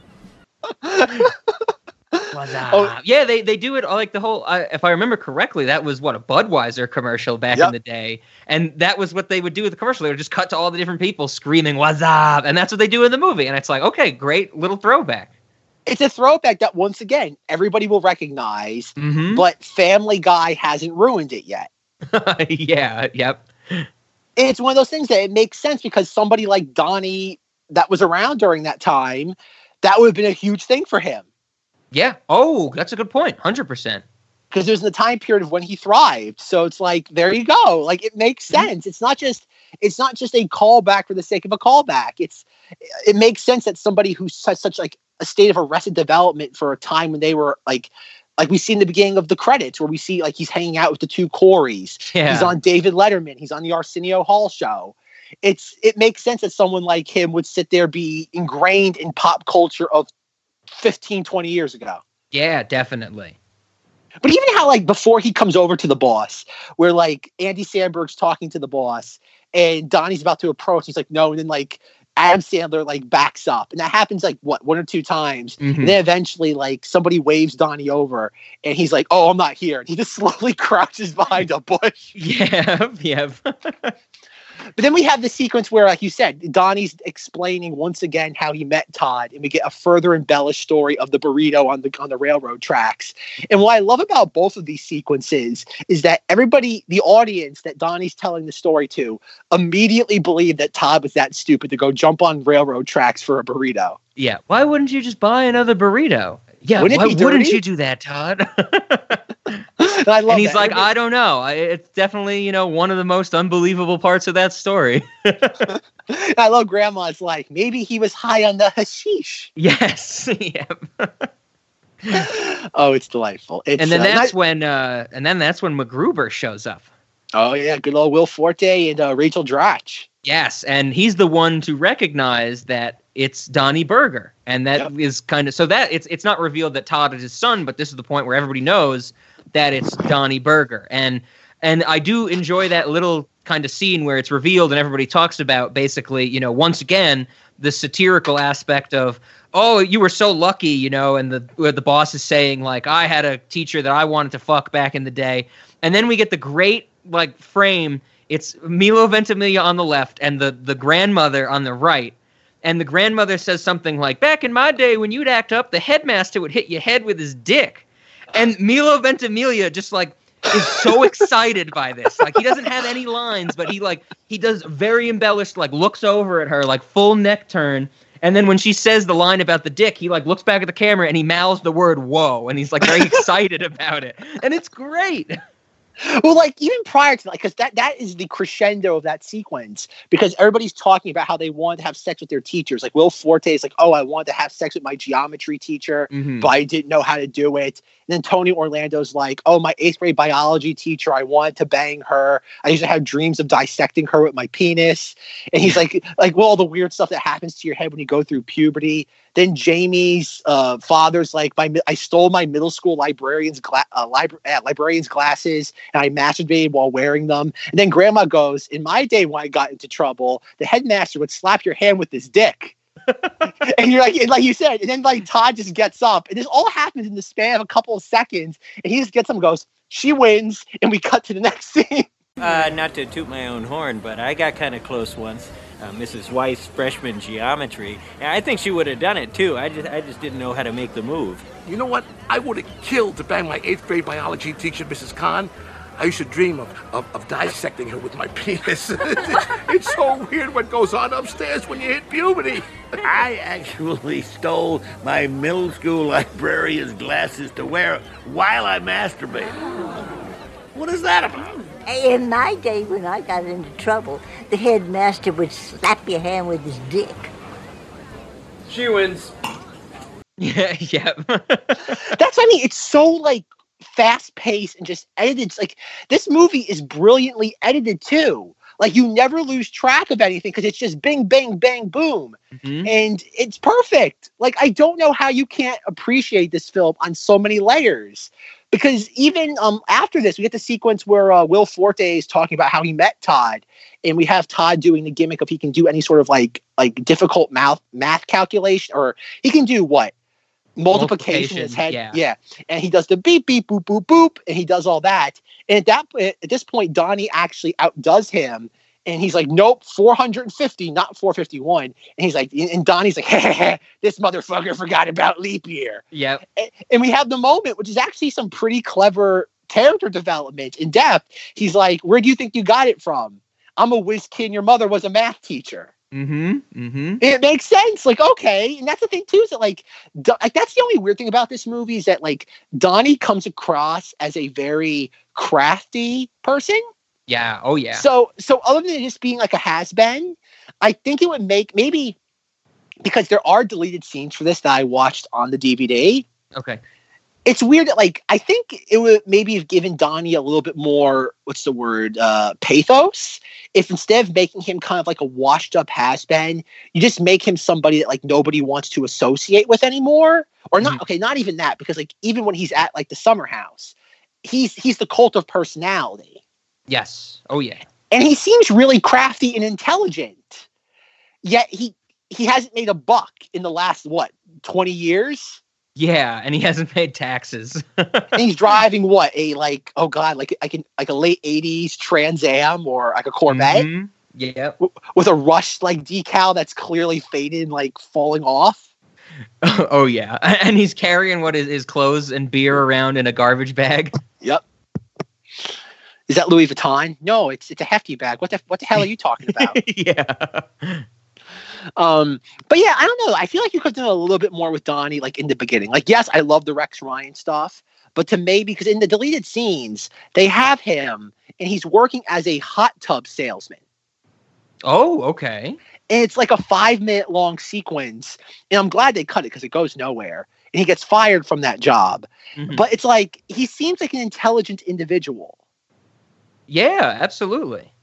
So I don't know. It's it, I I don't know what you would have done though, but maybe something that maybe instead of make him like like kind of like he just kind of fall out he fell out of favor or people just kind of look at him the wrong way, but then that would ruin the cult of like personality Sure. aspect of him. Yeah, yeah, uh, yeah. That that's an interesting take because something that I really liked about it was, you know, he never seemed um, like he does a lot of this this you know uh, stupid stuff, but it's not like he's stupid. He just has this kind of convoluted sense of humor. Uh, like the thing that stands out to me is that even though he's always, you know, I guess making fun of Todd or Han Solo, his son, to some extent. Um, he's always on his side. Like it's a hundred percent. Like he's there for his son, type of thing. And you never forget that, even though it might be, you know, he makes fun of him. It's all in good taste because when stuff starts to get bad for Todd, Donnie Berger's the one there to help him out of it. In in like all the all you know the wrestling scene with Chad, the, the James Caan is the priest, and then Yes. the whole ending of the movie. And it's like it's great to see that that it's not just oh we're we're fitting in jokes that we thought of. We're going to do it any way possible. It's like the character actually came first, and that works. Yeah, like that's the weird. Like that's the thing that's odd though. Is that like they in the marketing, and you kind of think going into this like, oh, like he's playing like a horrible human being, and he is obnoxious, but he has a heart of gold. Which is also a little disconnected from him. Like we see him as the what the thirteen year old who's just like sex obsessed. Hmm. So I don't know. It's it's one of those things where you could have maybe used some because I know we get the um the Donnie Berger like TV movie of the week. Oh yeah, with Ian Ziering and uh Alan Thicke. yeah, and we get that. And the weird thing though is in the deleted scenes they actually shot that. It's like a it's like a six or seven minute long sequence. Oh, right on. It- and we only get it like on a TV in the background in like one scene, and that could have because that definitely adds a little bit more because they do flesh out the fact that like the day Donnie turned eighteen, his father left and just dumped Han Solo, and this kind of been like, okay, it's your problem now. Mm-hmm. And that definitely adds to it. But one thing I do want to point out about the deleted scene is that after the father leaves, uh, Donnie's comforting Han Solo, and the kid is looking through a magazine, and the magazine is completely blank. It's green. It's all green sheets of paper with tracking dots. And I'm Okay. like, why couldn't they just find a magazine from the year this is supposed to be taking place in? Yeah, exactly. Why do they feel the need to have to? They didn't do it because obviously it's not in the final film. Yeah. But why couldn't they just have a magazine? I would imagine go on eBay and type in magazine from 1980, whenever, Yeah, exactly. and you could easily get something like a prop for like five bucks. Why would you use special effects or something like that? yeah, that is strange. But yeah, though. But like, yes, it, that's the thing though. It's like Donnie never seems like the moment he's reconnects with Han Solo or Mhm. Todd, he kind of almost forgets about his money problems until Todd says, "Oh, I'm going to the prison to see mom."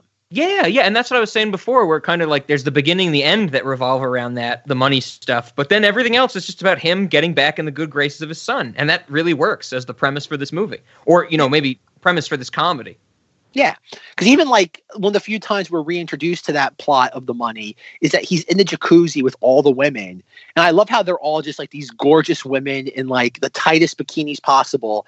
And he, he gets a phone call from Lu- Luenell telling him like, "Oh, the Donnie the Donnie Berger story's on." He's like, "Oh, hold on a second. He gets out of the jacuzzi. He's telling the girls, "Hold my cigar. Oh, here you can wear my sunglasses." In one of the more genuinely inexplicable moments in this movie, he gets out of the hot tub and I can't tell if he has a raging hard on or it's just that he has a very large member. I took it as that he was just he was hung for sure, Okay. but it, I guess it could be either way. You know, they both reveal the same thing, I guess. And I love that all these gorgeous, like 20 something year old women are just 100% enamored with him. yeah, yeah. They're all just blown away by him. I find that, like, that's the part that's the disconnect for me. And I know I'm analyzing this in a way that nobody ever intended it to be analyzed, but it's like, he's a, has been like 80 celebrity yet all these women that clearly weren't alive when this happened are just so just fascinated by him Yep, yeah. like the idea that like not to fast forward too far ahead but he has literally a jacuzzi filled with gorgeous women and yet he he's he's utterly oh god smitten with the grandma Yeah, exactly.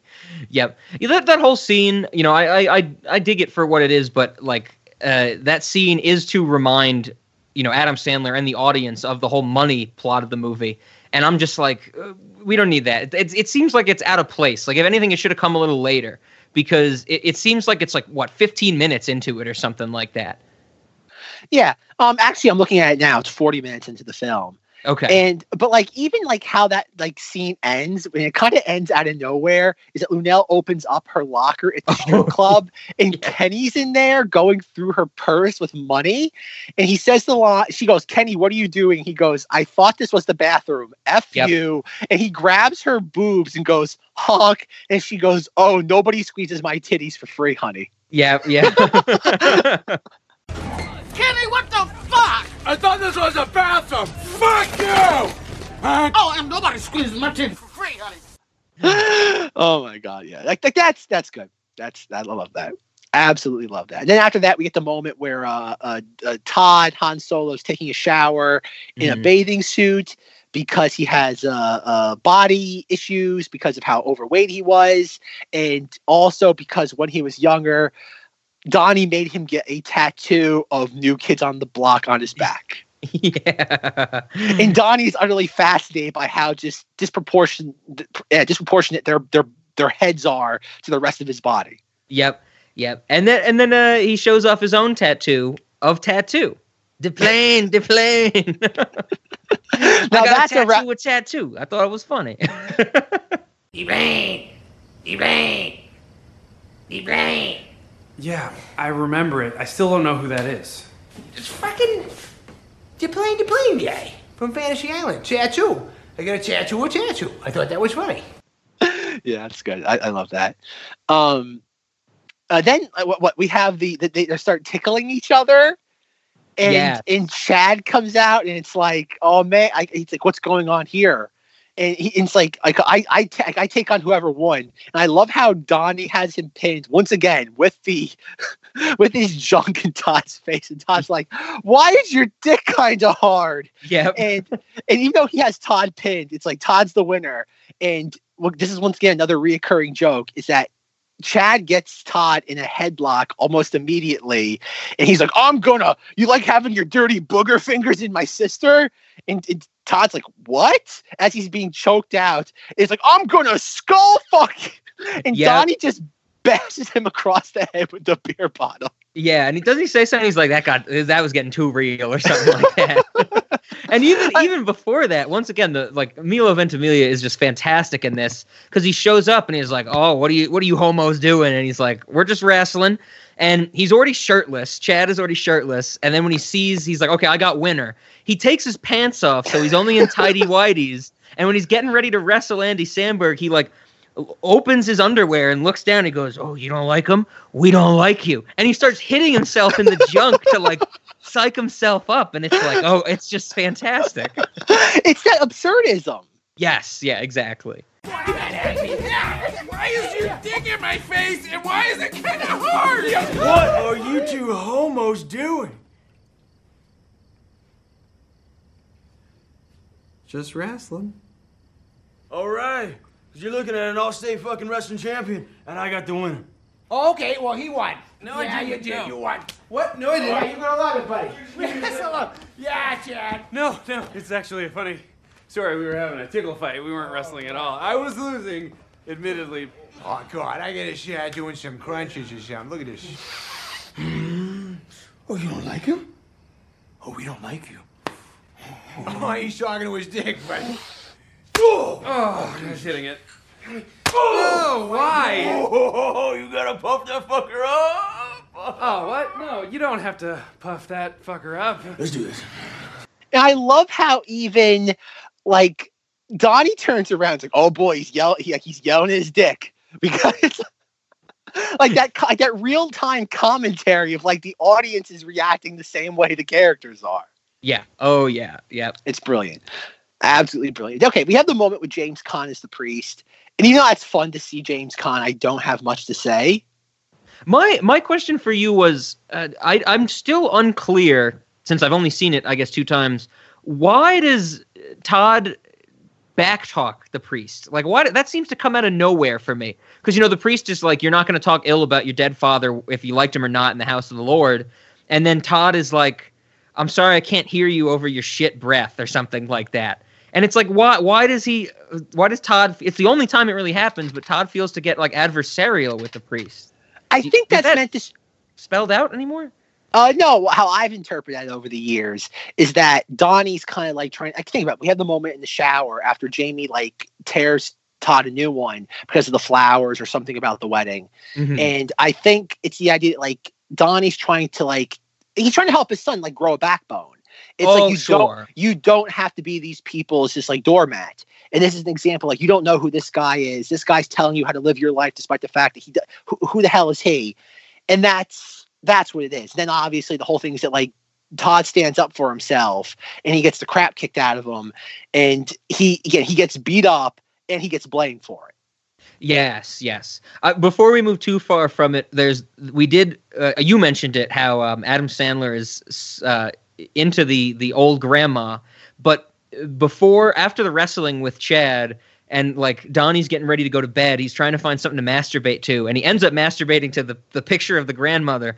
But before that, he's looking through magazines and he comes to a picture of Hillary Clinton, and he says something like oh god it's like he's like he's like i would masturbate to you but i've partied with your husband so many times to be disrespectful Yep, yep. oh yeah. And then we get the then we get the priest fight. And my note on the the on that was what is this priest fight? It just seems so strange.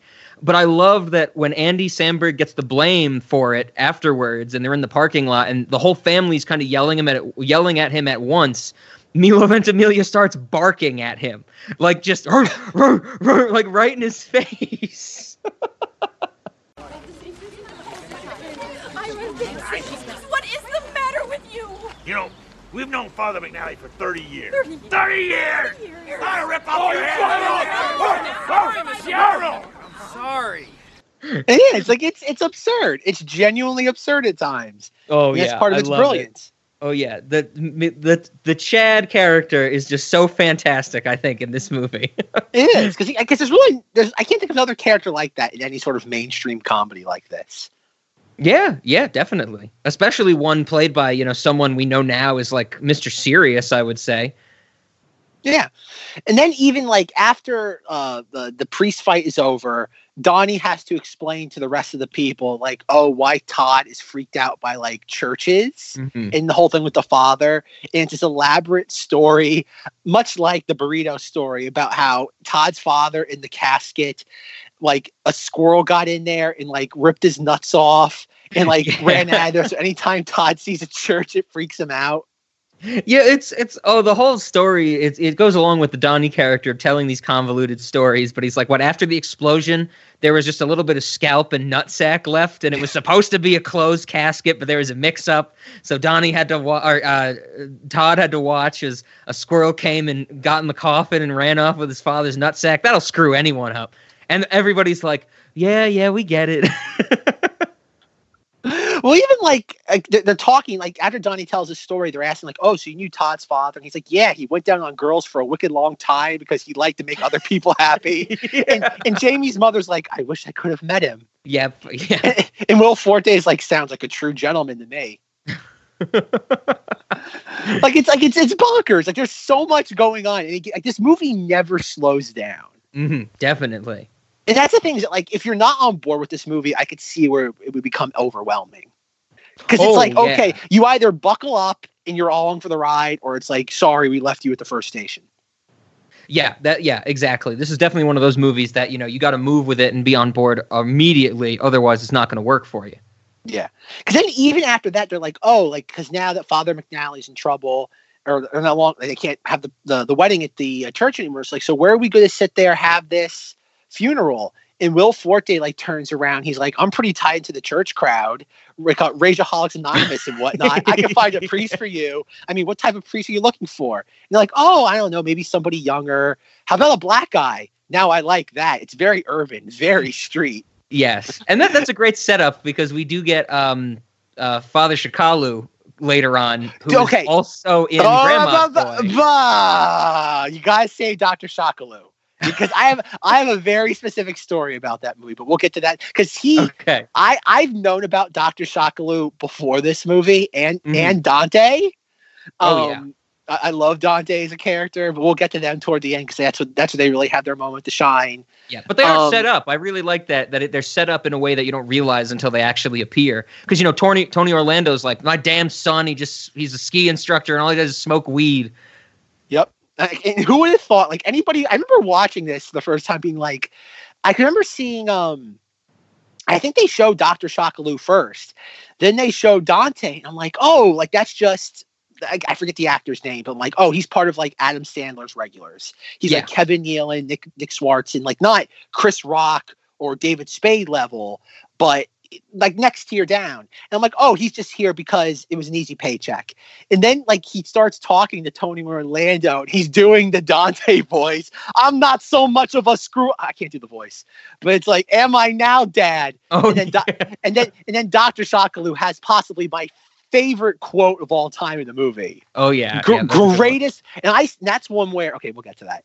Um so they decide to have the wedding at uh tony orlando the boss's like summer home. And i love like donnie's helping jamie's mother like decorate or just like coordinate stuff.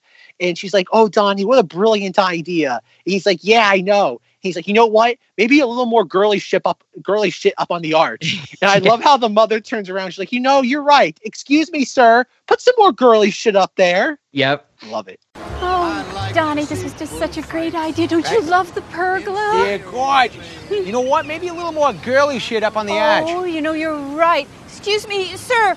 Put some more girly shit up there. Everybody's just so much. along for the ride with him. Yeah, it works. I do want to say, uh, not to skip too far ahead, but for the Cinemati's restaurant, um, I think we need some girly shit.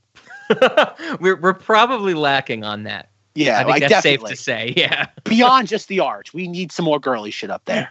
Okay. Okay. I like that. Um, all right. So after after this sequence happens, we have the um the the what the bachelor party. Yep. Yeah. And so uh, we get it in a few phases, but the first phase is the spa that Will Forte sets up for them. Yep. And I love that like name of the like the uh the name of the spa is like he time spa and the person who's in charge is like, oh, welcome to the Hitema spa. Yeah. And I'm like, like even that is like that's clever. That's that's like in a movie that's so over the top. It's such a subtle joke. yeah, absolutely. Donnie thinks they're in for a raunchy night, but it's it's just a legit spa. And then we get the great scene of how he's trying to coerce a, a happy ending from the masseuse, and the and the bait and switch. I guess not really bait and switch, but the cutaway to reveal that he's in the same room as all the other guys. And Andy Samberg's like, Donnie, are you just gonna get a hand job in front of all of us? And he goes, I don't know, am I? And he looks at the masseuse. and she's like, Mm-mm. he's like, I guess not. That's that's nice. Yeah, good. This is great, sweetheart. Really good. Nice work. You're going deep on us, huh? That's it. What's this, sir? Well, that's just a little uh, tip, you know, if you give me the full package. Oh, okay. That's a $150 additional charge. You're talking the wrong guy. It's a little out of my price range. it includes scalp treatment, reflexology. How much is it to tickle my pickle? To yank my crank? To give me a hojo to go? Sweetheart, I'm not asking for a finger up the ass. I just want you to just jerk it a little bit. Donnie, this isn't a brothel. Then I'm completely confused what the fuck we're doing here right now. So what, you're just gonna get a hand job in front of all of us? I don't know, am I? I guess not! and I love, and even prior to that, like we have the thing where they walk in and they're all given like glasses of something, and he takes a sip of it, spits it out, and it's like it tastes like fucking dick infused with balls. Oh and a yeah, I side love, of fucking Rod Stewart's jizz. He's like, "What is this?" She's like, "It's water infused with cucumber, rose petals, and sandalwood. Tastes like water infused with dick and balls." and then we get as that scene wraps up as they're all being like led away he turns around to the the one of the people who women who work there with the with the water tray and go like and just out of nowhere just turns around to her as everybody's left the scene goes you got to show my son your tits later. Promise me. Promise me yeah, and, and she looks so awkward. Oh, it's played perfectly. Like that screams to me as like great. Like I, I don't know for sure, but it's it seems like it's Adam Sandler like ad libbing in character, and it it works. It fits. Like we were saying, it's a complete character. What the fuck is this? It's water infused with cucumber, rose petal, and harvest sandalwood. It tastes like fucking dick infused with balls. And a side of fucking Rod Stewart's jizz. Oh, wait a minute. What are we drinking water at a fucking bachelor party for, Phil? You gotta show my son your tits later. Promise me. Promise me. it just comes out of nowhere. I I, I, I, I wish I could. I, I think I've kind of explained why I like this movie, but there's certain moments like that, and with like the, the, the Cobra with the Quaaludes, where like I just don't know why it's so funny. Yeah, I just don't know why. Because even like we have like even prior to the moment Rob set up with the the masseuse and he's trying to get a hand job, he has a five dollar bill tucked into like his his towel around his waist, Yeah. and he and he's like, uh, "How much for like the the bonus package?" She's like, "It's an additional one hundred fifty dollars for this, this, and that." He's like, "Uh, it's kind of at my price range." It's like, if you know what I mean. It's like, I don't know what you mean, sir. You know, to yank my crank, to give me a hojo to go. Yeah. And then like I, and then like Rob said, we cut to the part where it's all the other men in the room, and and Todd's like, Donnie, this isn't a brothel. He's like, then what are we doing here?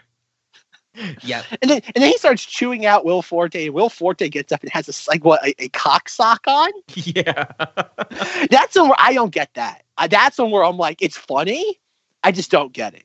Sure, sure. Yeah, and you know, I feel like this uh, everything we've been saying, it's like, you know, this is what gets a lot of the the some of the most maybe not most because the statutory rape does, but a lot of the complaints that people have with this movie is like it's, you know, pathetic or lowbrow humor. But once again, it, it fits in perfectly. Like Donnie is a man child. He's in arrested development because like his whole life happened to him when he was younger than 18. So of course he's going to act like this. Of course he's going to say the stupid thing like tastes like it's infused with dick and balls. Like that's so lowbrow, but it, it that's what his character would do. Great. Yeah, Must people did, absolutely fan- they, they didn't give this movie a chance. Like I think we've been saying. And then like we continue the rest of like the the man spa thing, and we cut like the camera tracks down everybody getting like their getting their pedicures. They have like facial scrub on and the cucumbers over their eyes, and we go down the line till we get to Donnie, and he's literally just sitting there giving the male masseuse that's supposed to be doing like massaging him, and he's just giving him the finger. Yeah. And then and the male masseuse is just like staring at him and just like like what am I supposed to do? And then Donnie just leans over and he's like, you know what? If I don't see a tit in five minutes, I'm going to strangle this motherfucker. Yeah, like, yeah. You should be ashamed of yourself for arranging this. yeah, and that's really our transition into the second phase of the bachelor party, which is back at bacon and legs. Hmm But even like, okay, just to continue this scene a little bit longer, is like we have the head, the person who's in charge, come out, and the whole time he's like, and Donnie continues on this like like rant about how like this isn't a bachelor party, and like like this is the worst thing. Like you guys have to do something about this. Like Mhm. you guys have like leprechaun shit all over your face, Yeah. and and it's like we could be getting off whack. We could be getting whacked off right now as a as a team, and everybody's like, hmm. I, I I could get on board with this. And I think at one point Tony Orlando was like turning around, it's like, we gonna get our no, is it I think it's Jamie's father's like, we gonna get our dick sucked. Yeah, And- something like that. And then oh god, I I forget what happens. Like right here, the Adam Sandler starts talking to the head masseuse again. He's like, unless Mrs. Ravensdale wants to whip him out, would love to see them. And she's Mhm. like, you know, you're an imbecilic, immature, asinine, childish, caveman-like, hairy knuckle, single chromosomal, obnoxious, uneducated, ignorant asshole who I'd like to fuck hard and long. and there's like a pause, and Donnie turns around, and I love this as a euphemism for sex. Oh yeah. So I'm going to put a dent in that. You guys get cleaned up. I'll meet you in thirty or something like that. I love that. I, I this movie has such a razor sharp wit. mm-hmm, mm-hmm. The timing is is on point. Unless, uh, Mrs. Ravensdale, you want to whip them knockers out, we'd love to see them. All right, you know what? You are an imbecilic, immature, asinine, childish, caveman-like, hairy knuckle, single chromosomal, obnoxious, uneducated, ignorant asshole who I would like to fuck hard and long. So I'm gonna go put a dent in that. You guys get that green jizz off your face. I'll be back in 20. So yes, but but like Rob said, this is where the film transitions into the the true bachelor party. Yeah, yeah, we got a good old party montage type of thing. Um, you know, they're all having debauchery and whatnot, and and um, I don't I don't think I have much to say about this until the third phase of the bachelor party, where it's just um, Todd and Donnie, and they have to go get Vanilla Ice. But even during this whole like second phase of the bachelor party, um, I love how like Will Forte is explaining to Luenell that like I've only seen three vaginas in my life: my wife's, my daughter's, and my aunt's, who was an unfortunate incident on a tandem bicycle. And Luenell just like lifts up her like legs, she's like, "Now you've seen four, baby." And Yeah. like, "Whoa, I think maybe it's four and five after seeing that." It's but yes, we get the dance number or not uh, the musical montage, and we see all the absurd like absurd stuff. We see uh, Todd connecting with uh, Luenell's daughter Bree. Um, we have a bunch of stuff like we see like at one point I guess Lunel has a tennis ball in her uh, hoo ha. She does something with her legs and Kenny catches it. Um, yeah, like that's like it, it- that's the stuff that's the raunchy with a capital R. Yeah. Oh, definitely. But even I love the like, oh god, the DJ at the at the club, and like I love how just okay, what would be the right word for it? Just so uh, a void of like charisma, and it's like Yes. this musical number goes out to Todd Bridges. yeah. Yeah. Very that. monotone. Yeah, yeah, yeah, thank you, monotone.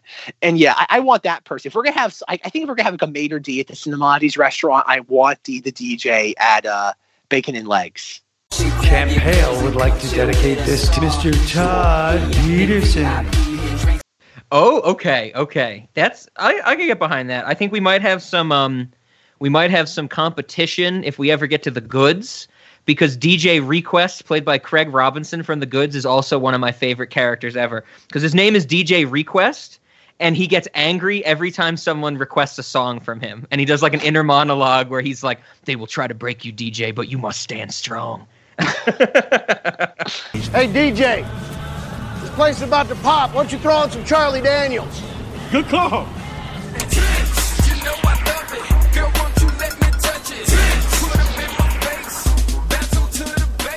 Nobody tells DJ Request what to play. Let them tell you what to play. They lose respect for you. They lose respect for you. You lose control. Not today. All right.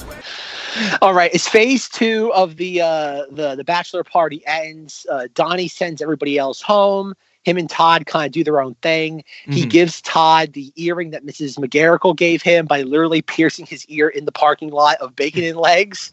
Um, in the most kind of like like oddly horrific scene in the movie. And as that like scene wraps up, we see Will Forte getting a blowjob from the stripper with the headgear Yep, yep. and he's and he's crying. He's like, "What am I doing? How am I going to do this?" And the stripper pulls away from him. He's like, "Don't stop." Yeah. Oh, I love it. I love it. Okay, after that, they then I love how like after Donnie gives him the earring, he's like, "Yo, man, it's so cool. You look like the drummer from Foreigner." Yep. And then they go to the ice rink where we see uh, Vanilla Ice, who is serving chicken nuggets. Yep, yep. They uh Todd has the realization that his uncle Vanny during his childhood was just vanilla ice. Who else that guy with the? I just thought you were a guy who liked to wear parachute pants. yeah. And then they uh, Adam Sandler and Vanilla Ice make up with each other because he says he's sorry and it won't happen again. He's like, "That's all I wanted to hear, dog." And then um, they they they're gonna leave. He, they're like, "You want to come party with us, Ice?" And he goes, "Yeah." He's like, "I'm way ahead of you." He pulls out a bong from behind the counter. But as they're leaving, we get the great Todd Bridges cameo as someone else who's working at the concession stand, who says something like, "Vanilla Ice, where you going?" You got to fry these chicken nuggets. I don't know how to fry chicken nuggets. but I love how even that's set up prior. To, like after that happens, um, or, or, or I'm sorry, prior to that, we have the thing where it's like, like Donnie, you want to hit? He's like, I can't do that in front of my son. Turn around. Turn Yeah. around. he doesn't hit off the bog and then gives it back to Vanilla Ice. And like you said, Vanilla Ice like hops over the thing. Todd Bridges is like freaking out, and somebody comes up to Todd. Like this is what I mean. The scene lingers. It doesn't just like any other movie would cut away at that moment of Todd Mhm. Bridges throwing his hands up into the air, and we'd be moving on to the ice rink scene. But no, we have somebody come. We have two random patrons come be like, "Hi, can we have some something?" And Todd Bridges is like, "We don't have those. Get out of here, man." And Yeah, he oh, turns oh, around. Yeah, because he's like, he's like, we don't. He's like, do you see that on the menu? And he turns around, he goes, oh shit, it is on the menu. That's fantastic. That's a great little beat. That it's so unnecessary in terms of the movie, but it's perfect comedic timing, and it just it's the cherry on top of that great scene already. Hey, what do you think you want, Mr. Vanilla Ice Cream? I'm going out for the night, man. Oh, hell no, man. You know I don't know how to fry no damn chicken nuggets. It's Todd Bridges, yeah. Yeah, yeah, what, yeah, yeah. What's this? What you talking about, Willis? You come back and say it to my face, you fake white rapping motherfucker. God, seriously though, you look great. How's Mr. Drummond doing? Mr. Fuck you! Mr. Drummond, Mr. Can I. s- What, what you want? Roll chili nuggets? A what? You like that shit ain't on the menu, man. Shit, it is. Damn. It's a perfect flourish. Yes. Oh yeah. It's delightful. It's it's absolutely delightful. That's uh, Um, that I didn't I didn't have it written down, but now that I'm thinking about it, that is exactly how we want some of our wait staff to Yeah. to respond. You know, do you see that shit on the menu? Oh, oh, it is on the menu. Do you That's know new to the- me? Do you know what the item the guy's ordering is? I it sounded like chicken something. I don't think it's chicken nuggets, but I couldn't really make it out I either. I have the subtitles, and this is what it is. Um, Okay. and this is, and I think this is gonna be at least one snack. oh, right on. The person wants to order chili nuggets. Chili nuggets. Ooh, I'm intrigued. I know that, that that's kind of like cheese on a stick during Charlie's Angels Full Throttle. It's like it sounds obvious, but when you think about it, it's like what? Yeah, I'm. I'm gonna. My first guess is that it's chicken nuggets with chili put on top of them, like chili fries. Sure. But then you could also have like, I don't know, chili baked into or deep fried into something like a nugget. You know. Mm-hmm. Ooh. Okay, I like it. But yes, at this point we have Vanilla Ice, Todd, and Donnie doing their thing. They're at an ice rink. They steal a woman's hat and they just kind of play keep away with it for some reason. yep. yeah, we have things like that where, and then they get chased out of the ice rink. We then cut to a couple shots of Todd Bridges getting high on the ice rink with the same bong that Yep. Vanilla Ice was using. Um, and then I love how they're running out of the ice rink. Uh, we're still wearing the skates, and everybody else that's chasing them just collapses. they then go to like a bodega as they try Mhm. to like what chug a six pack of beer as the guy as the attendant sees them pulls out a shotgun and starts shooting at them as they run away Yeah. and, as they- they're running go Yeah, yeah, as they're they're leaving, he chases them out of the store with the shotgun, and we get the great like scene of where it just focuses on the the bodega owner, and he's like, "Those seem like some pretty cool guys. I want to party with them." And he proceeds to continue to party with them For the with rest the of the night. I lo- in that shot that you mentioned of we get like the the shot of the bodega owner with the shotgun he says the line The billboard in the bill- background? the Yeah. Rex Ryan 100 law guy billboard Yeah, I guess we should say his phone number is one eight hundred law guy.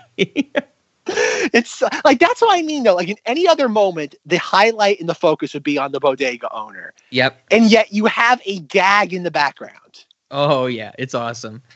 It's it's delightful. But then like after that, they go to the bowling alley and they're just doing the thing where like they they they, they charge the lanes and they Mhm. slide, and then they get chased out of the bowling alley uh, as well. Similarly to how they got chased out of the ice rink. Yep. But this time the bodega owner's with them, and once again, Donnie does not spill his beer when he's sliding off something. Oh yeah, yeah, yeah. And we get like that whole montage, uh, which slows down for the uh, bike riding scene, right? No, no, no, it gets better. There's even more there. Because as they're running out of the the the bowling the bowling place, the bodega owner is shooting his gun in the air. Oh, yes. and then in another part of this movie that almost killed me today that I forgot about. They're outside some diner. Yeah, And they're okay, all okay. taking a whiz on the side of the restaurant. And I'm trying to figure out what the name of it is. I can't. It says it's something diner, but because of the font, I have a hard time figuring out what it is. Sure. Because it's probably a real world location. Mhm. And the whole time they they are peeing on the side of this diner while the patrons are looking out the windows, watching these guys just continue to piss. And they're all shaking their heads. And at one point, the bodega owner, I guess, starts peeing onto the windows. Yeah, like upward onto the window. uh, yes. upwards onto the windows, and a woman starts pointing, being like cursing at him, and then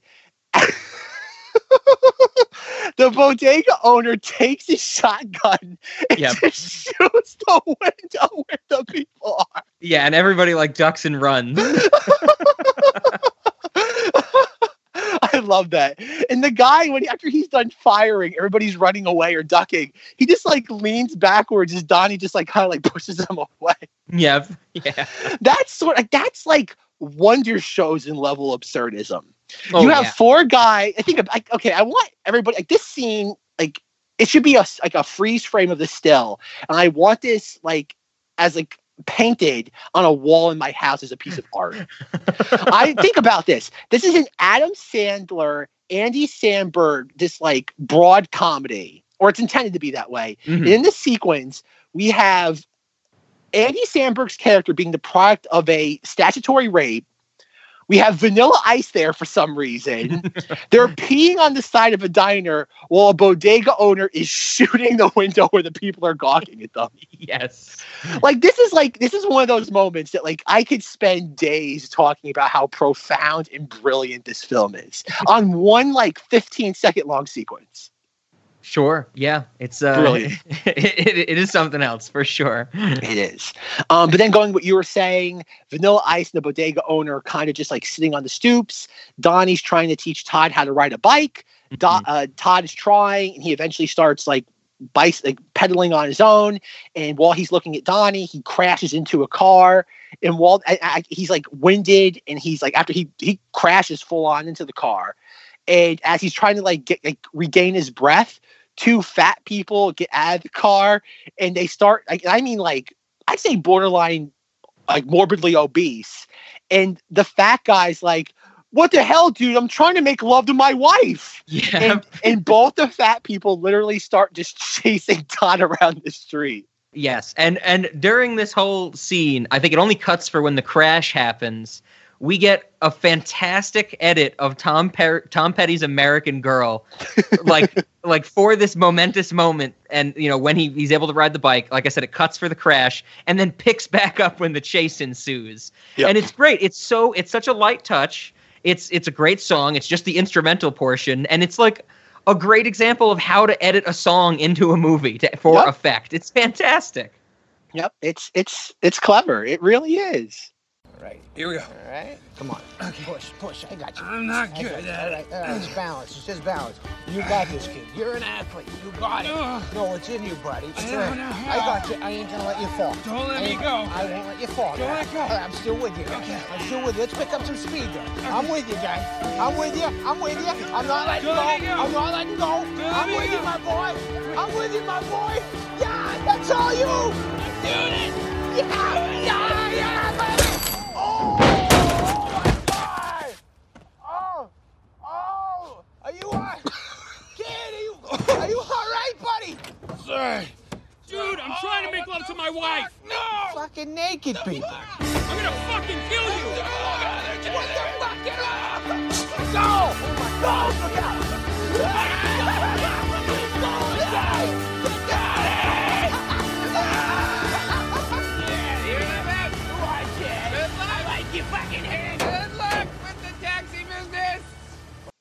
This film is not just comedic masterpiece; it's an editing masterpiece. Oh yeah. Oh, definitely. Um, and then they they have to head back home. Oh, Uh, I, I, oh, yeah. I love I love how he says, "Dude, I'm trying to make love to my wife." Oh, it cuts to Adam's tail. He's like, "Fucking naked people." and, and the two fat people are like, "I'm gonna kill you," and Todd goes, "Oh my god, they're chasing me!" Mm-hmm. and the whole time, Vanilla Ice and the bodega owner are just like like like scattering, while the naked fat man's like underwear are falling down. Yep. Yep. Yeah. Very little clothing. I love it. I love it so much. And then um, after that, we have another heart to heart between Donnie and uh, Todd. And then we we see Todd. We see him like fondling Jamie's dress, and we see that uh, Jamie sees the dress has been thrown up and jizzed on. Yeah. You puked it- on my dress and then fucked it. um, and then because of her screaming, Donnie comes racing in with nunchucks. yes. And then in, can and while he's wearing the grandmother's robe, because Yes. while Todd while Todd thinks that the mannequin with the dress on it is Jamie, Donnie ends up sleeping with the grandmother. yes.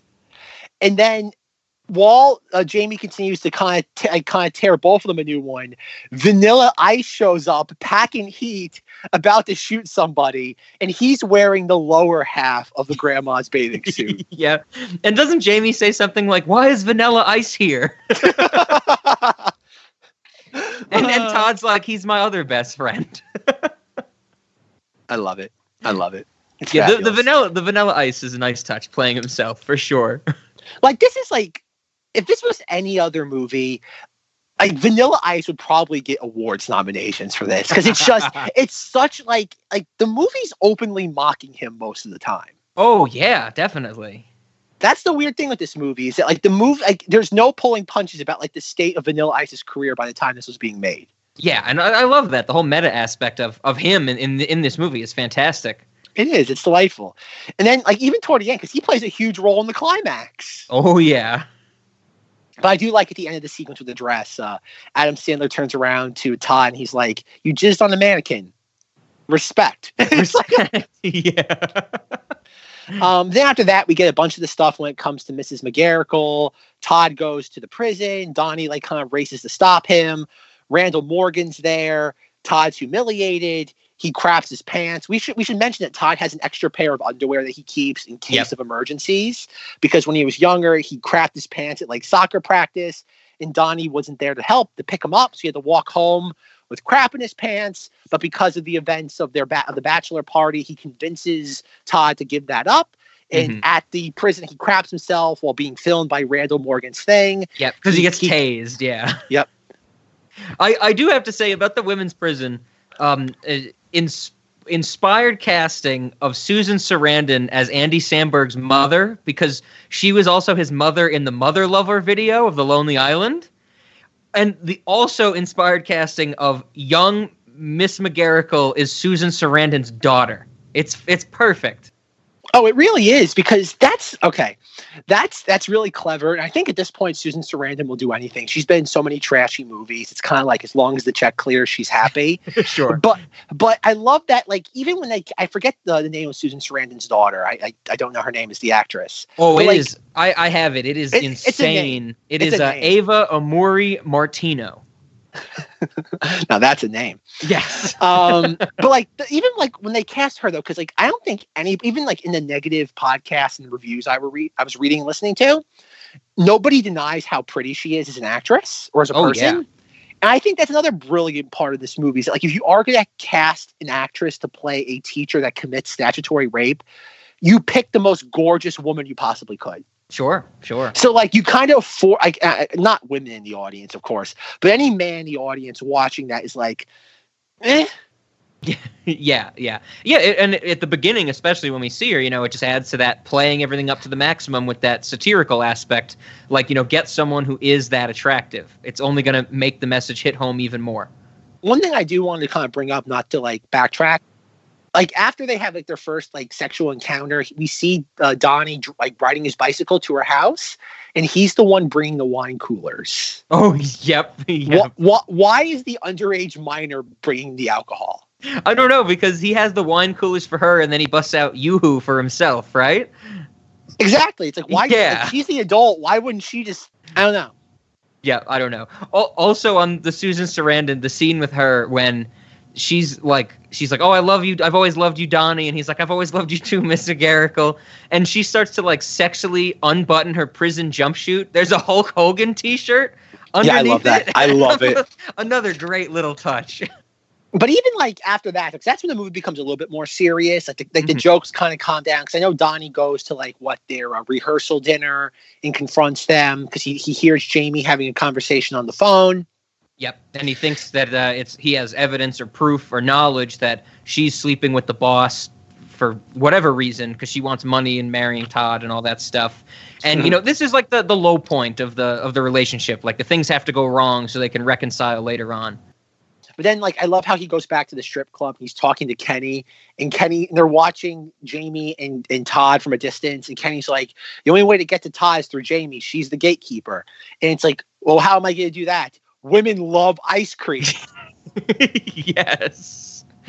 Oh, which leads the, the the opening scene of the hotel when he walks to like the the check-in desk. I Oh, absolutely love because he's just Adam Sandler just walks up. I guess we sh- we should preface this because we're gonna have to get to it. That after the rehearsal dinner, Todd thinks he's gonna go back um, home or wherever with his fiance, but Chad's like, no, I'm gonna drive her into the city. Like it's bad luck, blah blah blah, night before the wedding or whatever. And then Todd's like, this is weird. Like your parents don't have a car now. Like what's going on? And so uh, Donnie knows that she's staying at that hotel. He has to go get ice cream, and he walks into the hotel with just two ice cream cones. Not even like like an ice cream in a in a carton or anything like that. Like just loose ice cream cones. He walks up to the the hotel desk and he's like, "Hi, my name is Todd Peterson." No, you're not. You're Donnie Berger. You're the kid that slept with your teacher. Adam Sandler just turns, walks one person over, and goes, "Hello, my name is Todd Peterson. Hello, Mr. Peterson. What can I do for you?" And he like gets the room number, and then we get the great shot of the two like hotel people, and he the the guy who worked with Adam Sandler and his plan. He goes, "If the legendary Donnie Berger comes in here using a fake name, you go with it." Hi, I'm Todd Peterson. No, you're not. You're Donnie Berger. You fucked your teacher in the seventh grade. Hi, I'm Todd Peterson. Hey, Mr. Peterson. What can I do for you? What room was my fiance in again? Let me check. 641. You're a fucking stud. Hey, when the legendary Donnie Berger comes in here using a fake name, you go with it! All right, I will. yeah, it's delightful. It's Oh, it's that, genuinely that delightful. turn. I love that. I love that just comedic beat, like period of anyone going like, "Hello, like I have this information. That information is wrong. Go one step over to somebody else who is still in earshot. Hello, here's the lie again. like, that is hilarious. It really is. It- It's it's it's delightful. It's it is. Yeah, and so then he gets up to the hotel room. He has his ice cream still. It's not melting at all, of course. Um, he's he's gonna go to the room to uh, get on the good side of Jamie. He hears sex noises from behind the door, so he sneaks out of some window. Is it from a hallway window or is it a window in another room? It's it it's another room because it's another room because we can see the uh, the maid's cart. Ah, okay, okay. And he's he's uh climbing the ledge of the hotel with the two ice cream cones. Like we said earlier, he pulls out a beer from his sock. This got me the first time I watched this because I thought he was gonna pull out the beer and like like throw it away or put it down to like make it easier to climb the ledge. But no, he uses the ledge to open it and drinks it, of course. And he gets into the room and do you want to do this reveal, Zach? Because we had to hold it off from later. Uh, really kind of the, the motivating force of the rest of the movie is who she's sleeping with.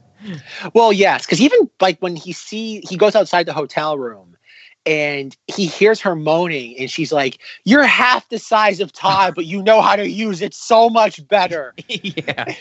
Again, you don't need that, but it's perfect. It- again, it- it's a flourish. But yes, um, I've become the unofficial expert of these sort of reveals in cinemati's movies, whether it be That's My Boy or Elves. Um, Adam Sandler sees that she's having sex with somebody. He deliberately puts the cones upside down on the ledge. And so he starts confronting like Jamie because we how she's positioned in this sequence or how it's framed. We see her from the back, but we don't see who she's straddling. And she's like, aha, Mr. Steve Goldstein. And we see that she is having sex with her brother Chad. Yes. and like all three of them freak out simultaneously for different reasons, of course, but oh, it's fantastic. and I love how Adam Sandler immediately runs through all the reasons as to how it could be explained. He's like stepbrother, adopted. Oh my god! he starts freaking out, and it's like you're not. And like, in, oh god, Jamie's like, you don't understand. He's like, I don't think Charlie Sheen would understand what's Yeah. going on. yes, that was a that was a great line for sure. Again, it's also a reference because, like, considering that everybody everybody knows about Charlie Sheen's just like legendary level escapades Mhm. on in sexual conquest. But then I love how even Todd just gets out of the bed naked and just try, like starts like trying to explain to Donnie. And, the closer he gets, Donnie like ex- like vomits into the ice bucket. Oh yeah, and Donnie gives the great line where he's like, "Chad, adultery is bad, but incest is fucked up." Because Todd's explanation is this was the last time because once she gets married, you won't do this anymore. yes, and and yeah, it is it is uh, interesting because you know what even Jamie's like. Th- We're attractive people. This is what attractive people do. They have sex with each other. With each other? Am I? This is. Uh, is he your stepbrother at least, or uh, adopted or something? No reply. So it's real. Oh my god. Uh, Donnie, Donnie, you don't, you don't understand what's going on here. I don't think Charlie Sheen would understand what's going on here. Look, I love Todd, and we're gonna get married, and we're gonna have a great life together. And yes, I, I, I've had sex with Chad from time to time. Uh, it's what good-looking people do. They they have sex with other good-looking people. You know? Just so happens that this one particular good-looking person is my little brother. Oh, okay. It's all making sense to me now. I, I know that sounded bad, but Donnie, this was gonna be the last time. I would never carry on with a married woman. I've got better morals than that, Donnie. Chad, adultery is bad. Mm-hmm. But incest is fucked up! Oh, oh, please don't let him tell Mommy about our secret tickle time. Secret tickle time? You got a name for it? Yeah! It's something else. It's something and, else. And Todd gets back into bed. He's like, "Don't let him tell mommy about our secret tickle time." Secret tickle time. You even have a name for it? He's like, "You're a disgrace that uniform." And then Jamie reveals that he's not a Marine. He just buys it on. He buys outfits on eBay because he doesn't want Dad to know that he's a modern jazz singer, jazz dancer. Dancer, yes. And Which sets Sand- up some great great jokes later on. and Adam Sandler says that's possibly worse than the incest thing. yeah. Oh man.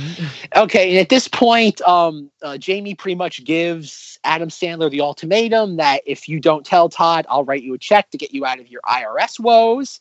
But Adam Sandler takes a picture to blackmail them, and I love that when he snaps this impromptu picture, that Todd actually does a flexing motion.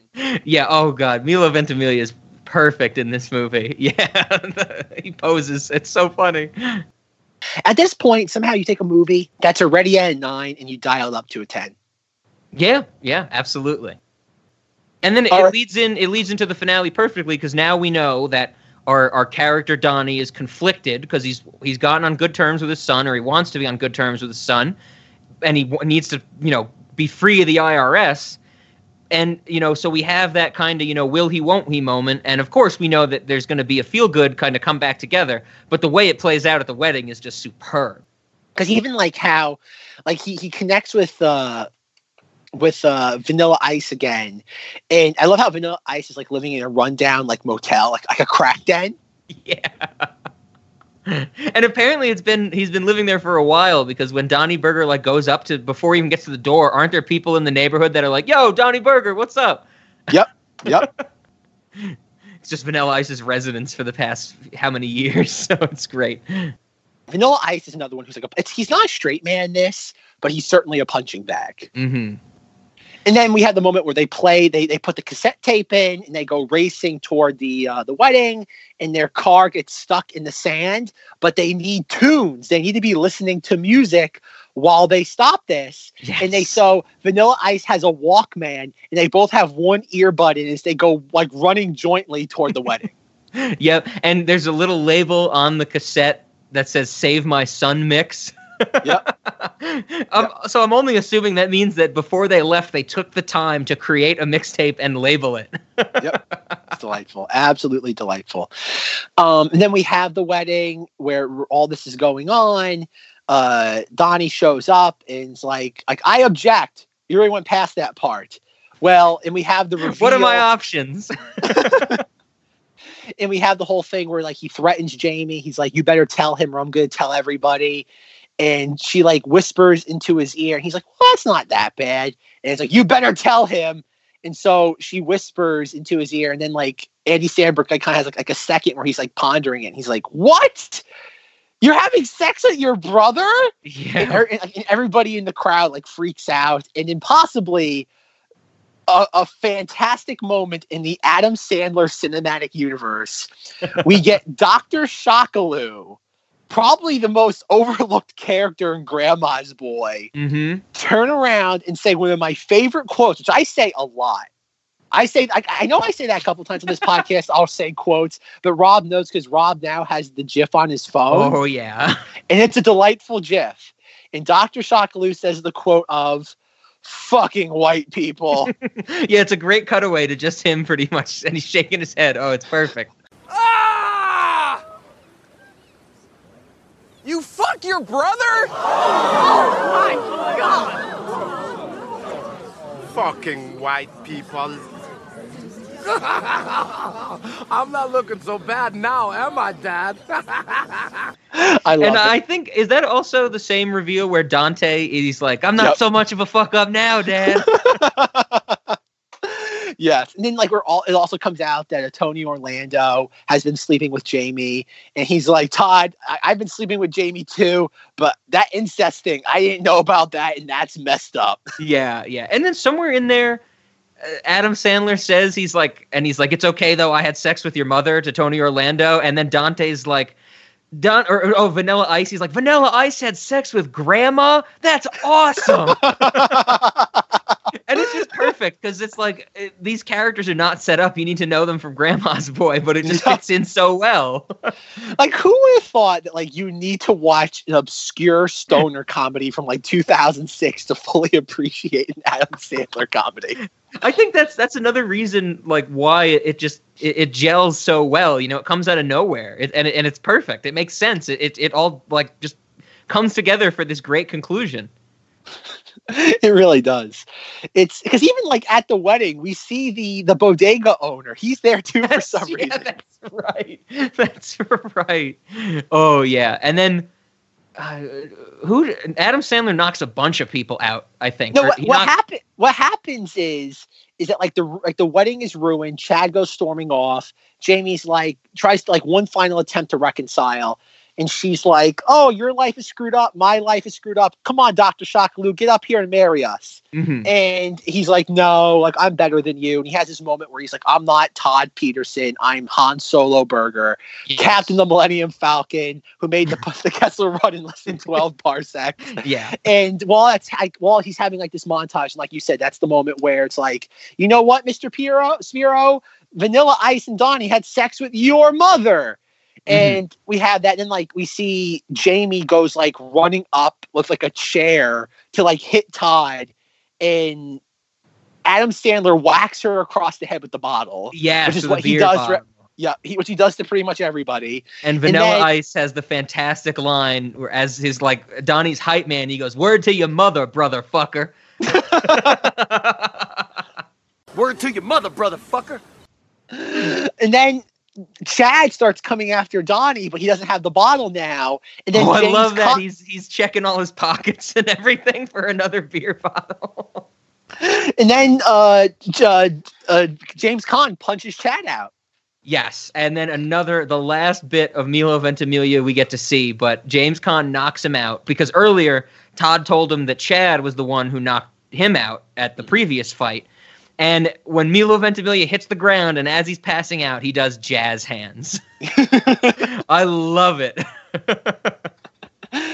Oh my god, it's delightful. It's it's it's delightful. And I think it's funny too that like he not like Adam Sandler knocks out Jamie, and like in any other movie, the fact of the main star knocking a woman out with a beer bottle. Like just think mm-hmm. about that. Like Yeah. think about that as a, as a thing that happens in a movie nowadays. oh yeah. It's delightful. It's delightful. And then like pretty much we have our wrap up where um they're all at the strip club. They're all they have a, a going away party for Donnie because he's about to go to prison because he didn't get the money. Kenny Uh, says something like, Donnie, you're my best friend. I'm going to miss you. And we've only seen him for like 20 seconds combined in the movie. and he's like clutching the strip pole. Yep, yep. And then like they're like okay, so you have that, and Todd's like, I'm sorry, Han Solo Berger's like, okay, like Dad, I'll give you the money, don't worry about it. And, and Donnie's like, no, nope, I made my bed. I'll lay in it. And when I get out, Mrs. McGarricle will get out, and we'll all be a family again. Yeah. And then like Rex Ryan comes running into the strip club, and he's like, Donnie, Donnie. Uh, I don't think we mentioned this in the very I, beginning. I think I mentioned it like halfway into the. I, I think I thought of it halfway to the movie that we didn't set up the Tubby Took. Uh, Adam Sandler bet on the fat guy to win the Boston Marathon at the beginning. Yep. Yep. And we have that, and Rex Ryan comes in, tells him, like, oh, he's doing it, he's doing it, and they're watching it in real time as he like falls down and someone gives him like a gallon of chocolate milk. And That's going to replenish him.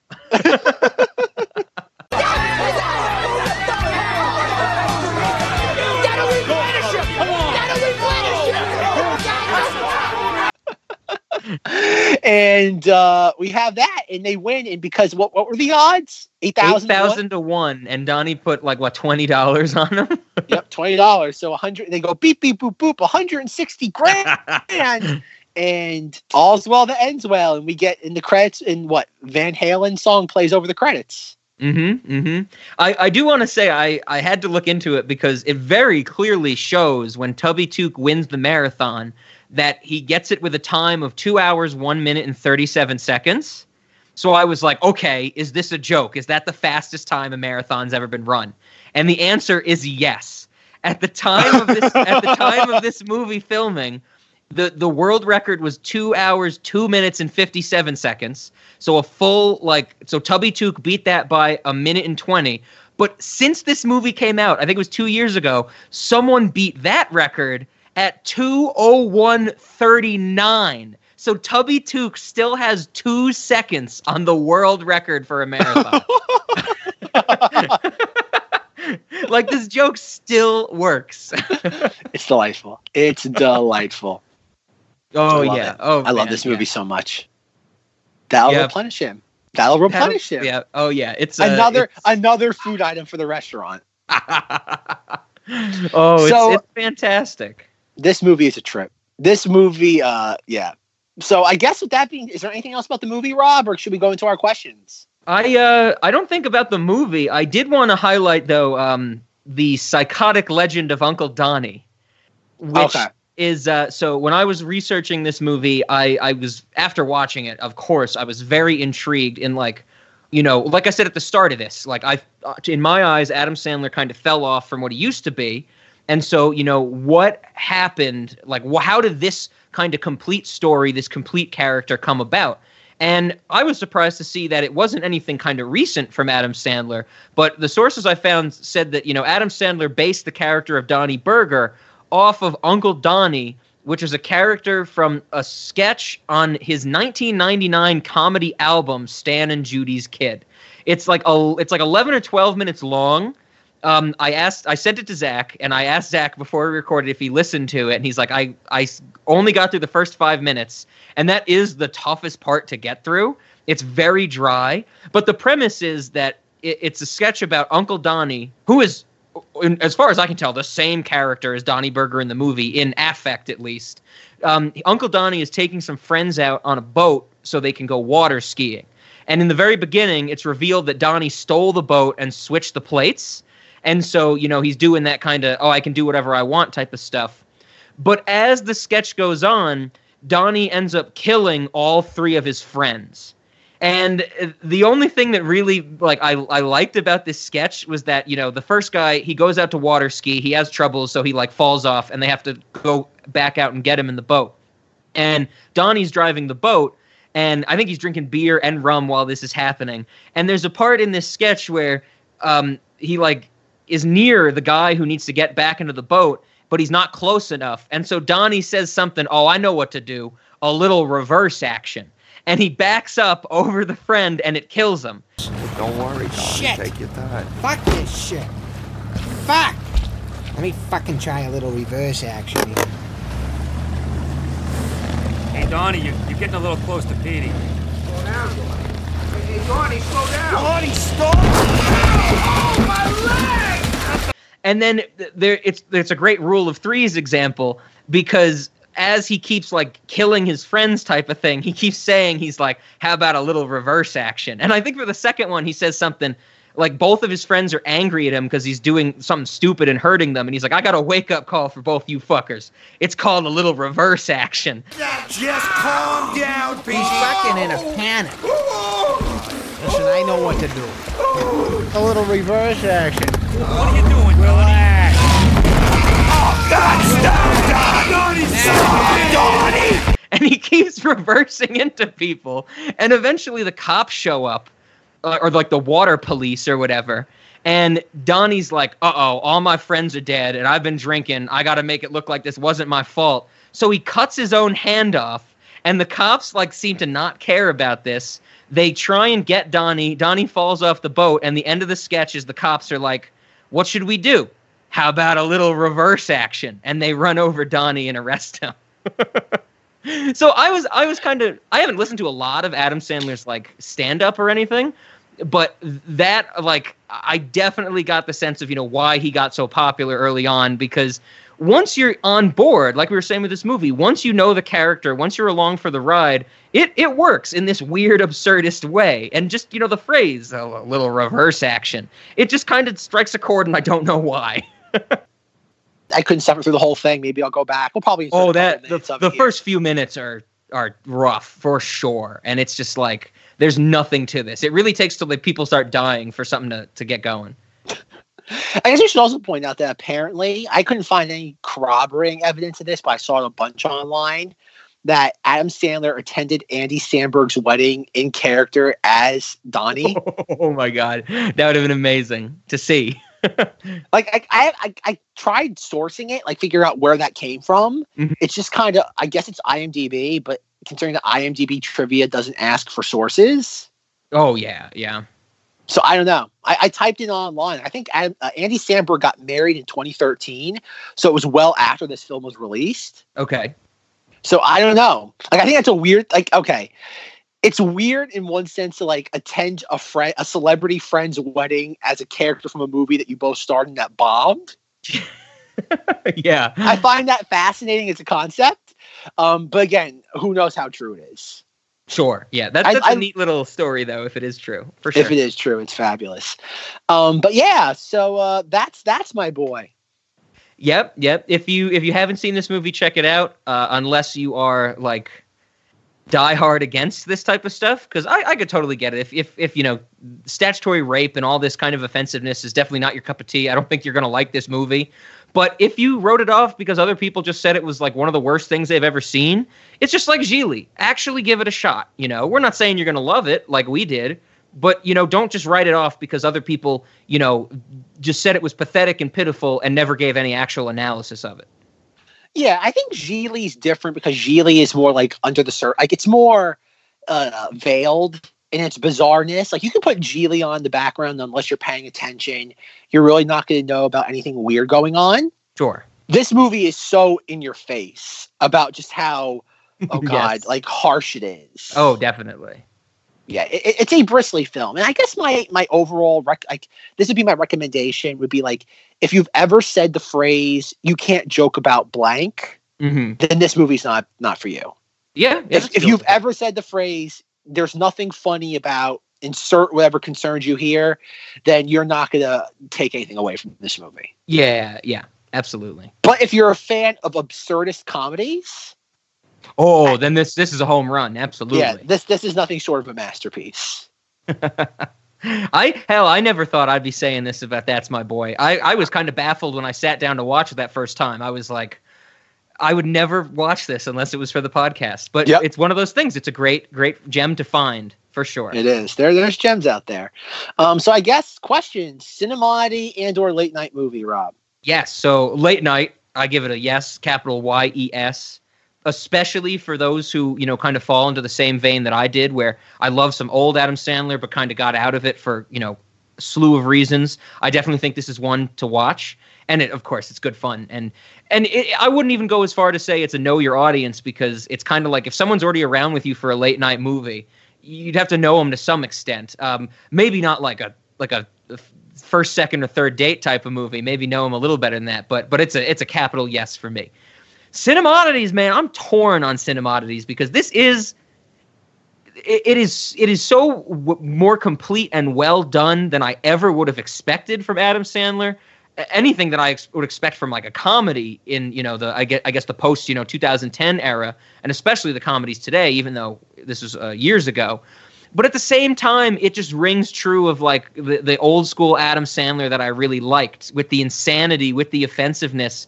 So I, I think I'm leaning towards no, but but I, I guess maybe it's more of a cinemodity in the sense of you know when it came out and the time we are in now. Because like you said earlier, Zach, this would not exist today. Like it's almost a miracle that it exists at all. I would say, and that that gives it a little bit of cinemodities leaning towards for me. But I'm I'm torn. I, I think I got to hear what you want to say.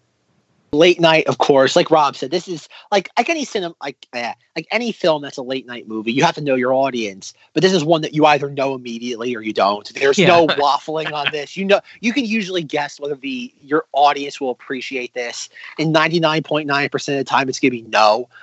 Um, as for cinemati, I was also a little bit uh, like kind of on the fence with this, but I think I'm going to go for a yes because Adam Sandler's never been. He's very rarely blatantly raunchy. Sure. Like he he's Mr. Fa- he's been Mr. Family Man for pretty much ever, whether it be Big Daddy, The Wedding Singer, Mr. Deeds. He's always been that guy that like okay, everybody even if you think his stuff is really kind of just uh, contrived, it's at least for the most part there's something there for everybody.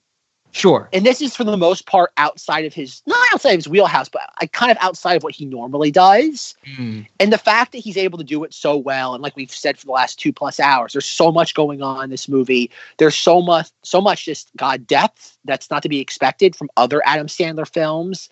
Like Mr. Deeds doesn't have this sort of stuff. Yeah, yeah. I'm even Like- thinking back. I would say Billy Madison is my old school favorite, and that one's not deep at all. You know, that one that one has more propped up because you know Chris Farley's in it, and you have a lot of the the characters working together, and it's not really dense in the way that we've described this one. And I do say, I think the u- ultimate linchpin for this being a cinemati, and this is kind of the uh, too long didn't read version, is that it's a comedy founded on the premise of a statutory rape leading to a birth. Yes, That that alone should get it in. Like that. That's kind of a the, good like point. that's like okay, you're in. And any other arguments are just kind of superfluous. Mm-hmm. But yeah, you have an Adam Sandler movie that costs seventy five million dollars. That it's just, it is an Adam Sandler movie. You have all this top tier talent. You have all these cameos. You've got all this stuff going on. And the the backbone of the plot is statutory rape leads to a birth.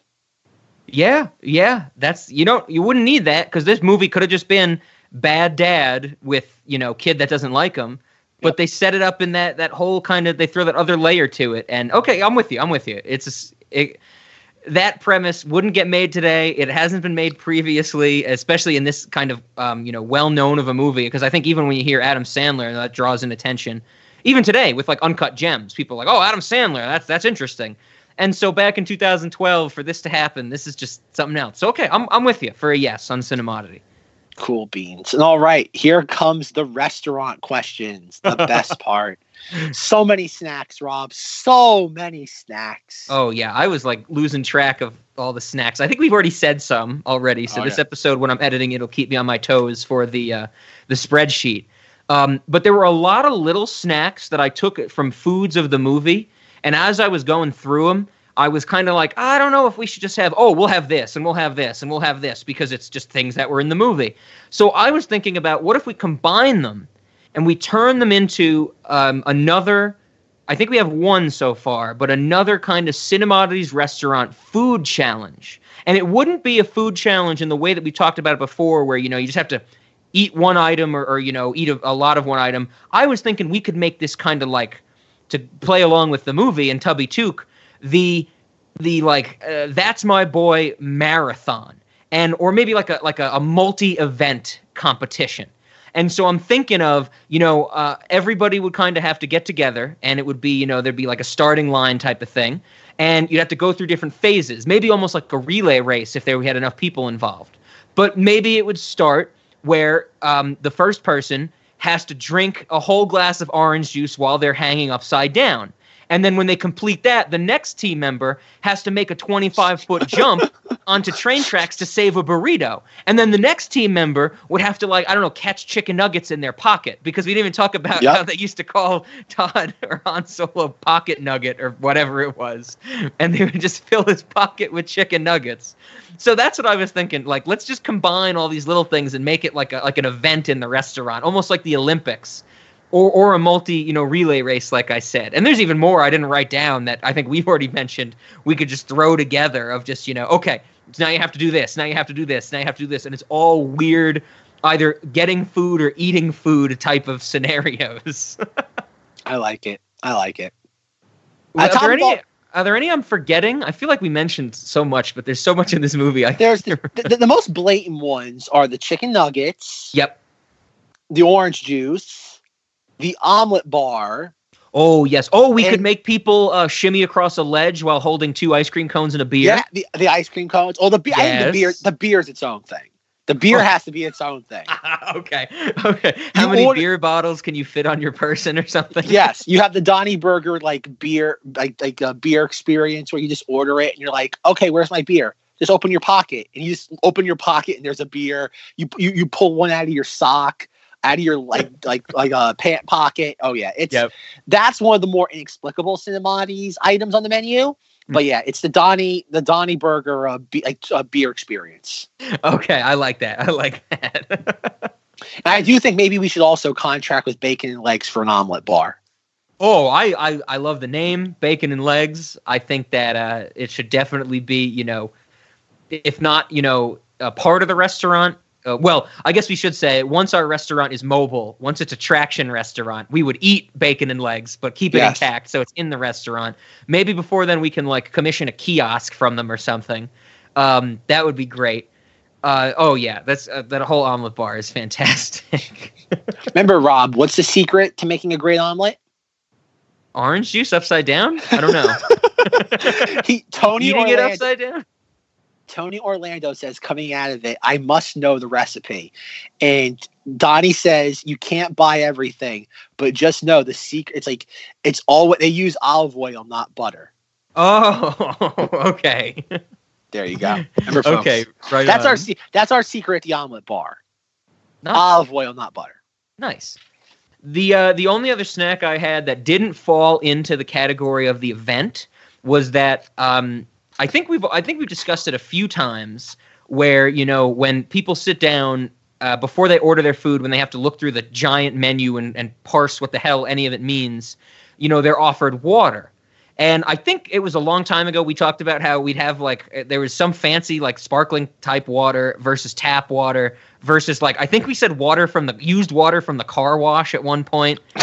but but I was thinking we could give our customers the option be like what kind of water would you want? And in addition to the options that we already have, we would ask them, well, would you want it with like what would you want your water infused with? Cucumber, rose petals, sandalwood, dick, Yes. or balls. no, no, no, Rob. or any It's- combination of those. Rob, it's dick infused with balls. it's not dick or balls. It's water. Why is I water? was thinking of giving them the option, and so they can mix and match. You know, if you just want cucumber and balls, you could do that. Or if you just want dick and rose petals, that'd be okay too. with a side of Rod Stewart's jizz. Yeah, exactly. I don't know how we're gonna do that. That has to be special order. You gotta call ahead for that. Oh my god. But yes, remember, there's also some other things we gotta do. We need some girly shit. I Yes. it goes without saying. yes, more girly shit. Absolutely. The That'll um, DJ. that'll appease some people, right? I think so. The DJ, the very monotone, unenthusiastic DJ that announces people. yep. Love him. Um, but yeah, like it literally there there's so much from this. There is uh, I think maybe we should even have a Luenell or uh Champale. Oh god, what's her name? A Champale. I think we should have Yes. Champale. Ooh, yeah. I don't think we have any uh, erotic dancers in the restaurant. There you go. We have the RoboCop dancer. Yeah, uh, that that's interesting to say that after the girly shit. We need more girly shit, but we also need erotic dancers. you put the girly stuff out front, then you, you keep that stuff further in the back. yeah, yeah, it's a it's a bait and switch for sure. Oh yeah. Oh yeah. It's it, it'll it'll work. Oh god, this is insane. Love this movie. Love this movie so much. You know what we should have? We should have an experience where um it's very rare. Like it's kind of like the, the Cinemati's equivalent of uh, a solar eclipse. We have Okay. we we get a king cobra and we feed it quaaludes. That's the only time anybody's ever seen a king cobra laugh, and I'm proud of that. Yeah, that line that line hits hard for it's some unknown reason. Like you're right when you mentioned Wonder Showzen and later on, it's like this is this is getting on some of those weird, absurd jokes like Wonder Showzen and and Vernon Chatman pulls out, and it's fantastic. It is. It's it, it's there's something about this. I think that's another reason why it's a Cinemati's is that uh, or Cinemati is that this transcends an Adam Sandler comedy. Yes, that's a that's a really good way to put it because you know, like I've been saying, I think that uh, saying that it transcends that fits in line with everything I've been saying about how I never expected something like that from this film, from a film from him, and and it- is. It's it's it's great to find and great to see. I didn't know it could happen. Uh, you know, ever since all I hear about is grown-ups, Jack and Jill pixels and stuff like that. I wonder, like, it has to happen. The pendulum has to swing the other way sooner or later. Like when, like, the politically correct stuff goes down the toilet again, like it did back, like, in the early two thousands. Mhm. I wonder if, so, like, movies like this, like, we're like Wonder Showzen is always going to be niche. That's always going to be something that's going to be underground. Yes. I wonder if there'll be a time when something like this gets re-examined, being like, yes, it's very crude, but there is a brilliance to this, and not any, they're not like on a mainstream level. I don't mean that, but I mean like in the same way that people who like look at Speed Racer, the the Wachowskis film, and mm-hmm. they're like, oh. We ignored this because of Robert Downey Jr. wearing a CGI suit. but like now, like 10 plus years have elapsed. Maybe we should have appreciated the film that was ahead of its time and not just the generic cookie cutter thing we've already seen a dozen times. At that point, never mind, we've seen a thousand times since then. Yeah, absolutely. Oh, geez. I would love to do a series of, of, of four Mondays. We do all the Matrix movies and then Speed Racer. And just to discuss the transition of the Wachowskis from, you know, the sequels of the Matrix to Speed Racer. It's it's such a good story. At this point, Rob and Zach began talking about the Matrix movies, including the upcoming fourth one. Somewhere in there, they forgot that they were recording and never ended the episode properly. So here is some Ice Ice Baby in reverse.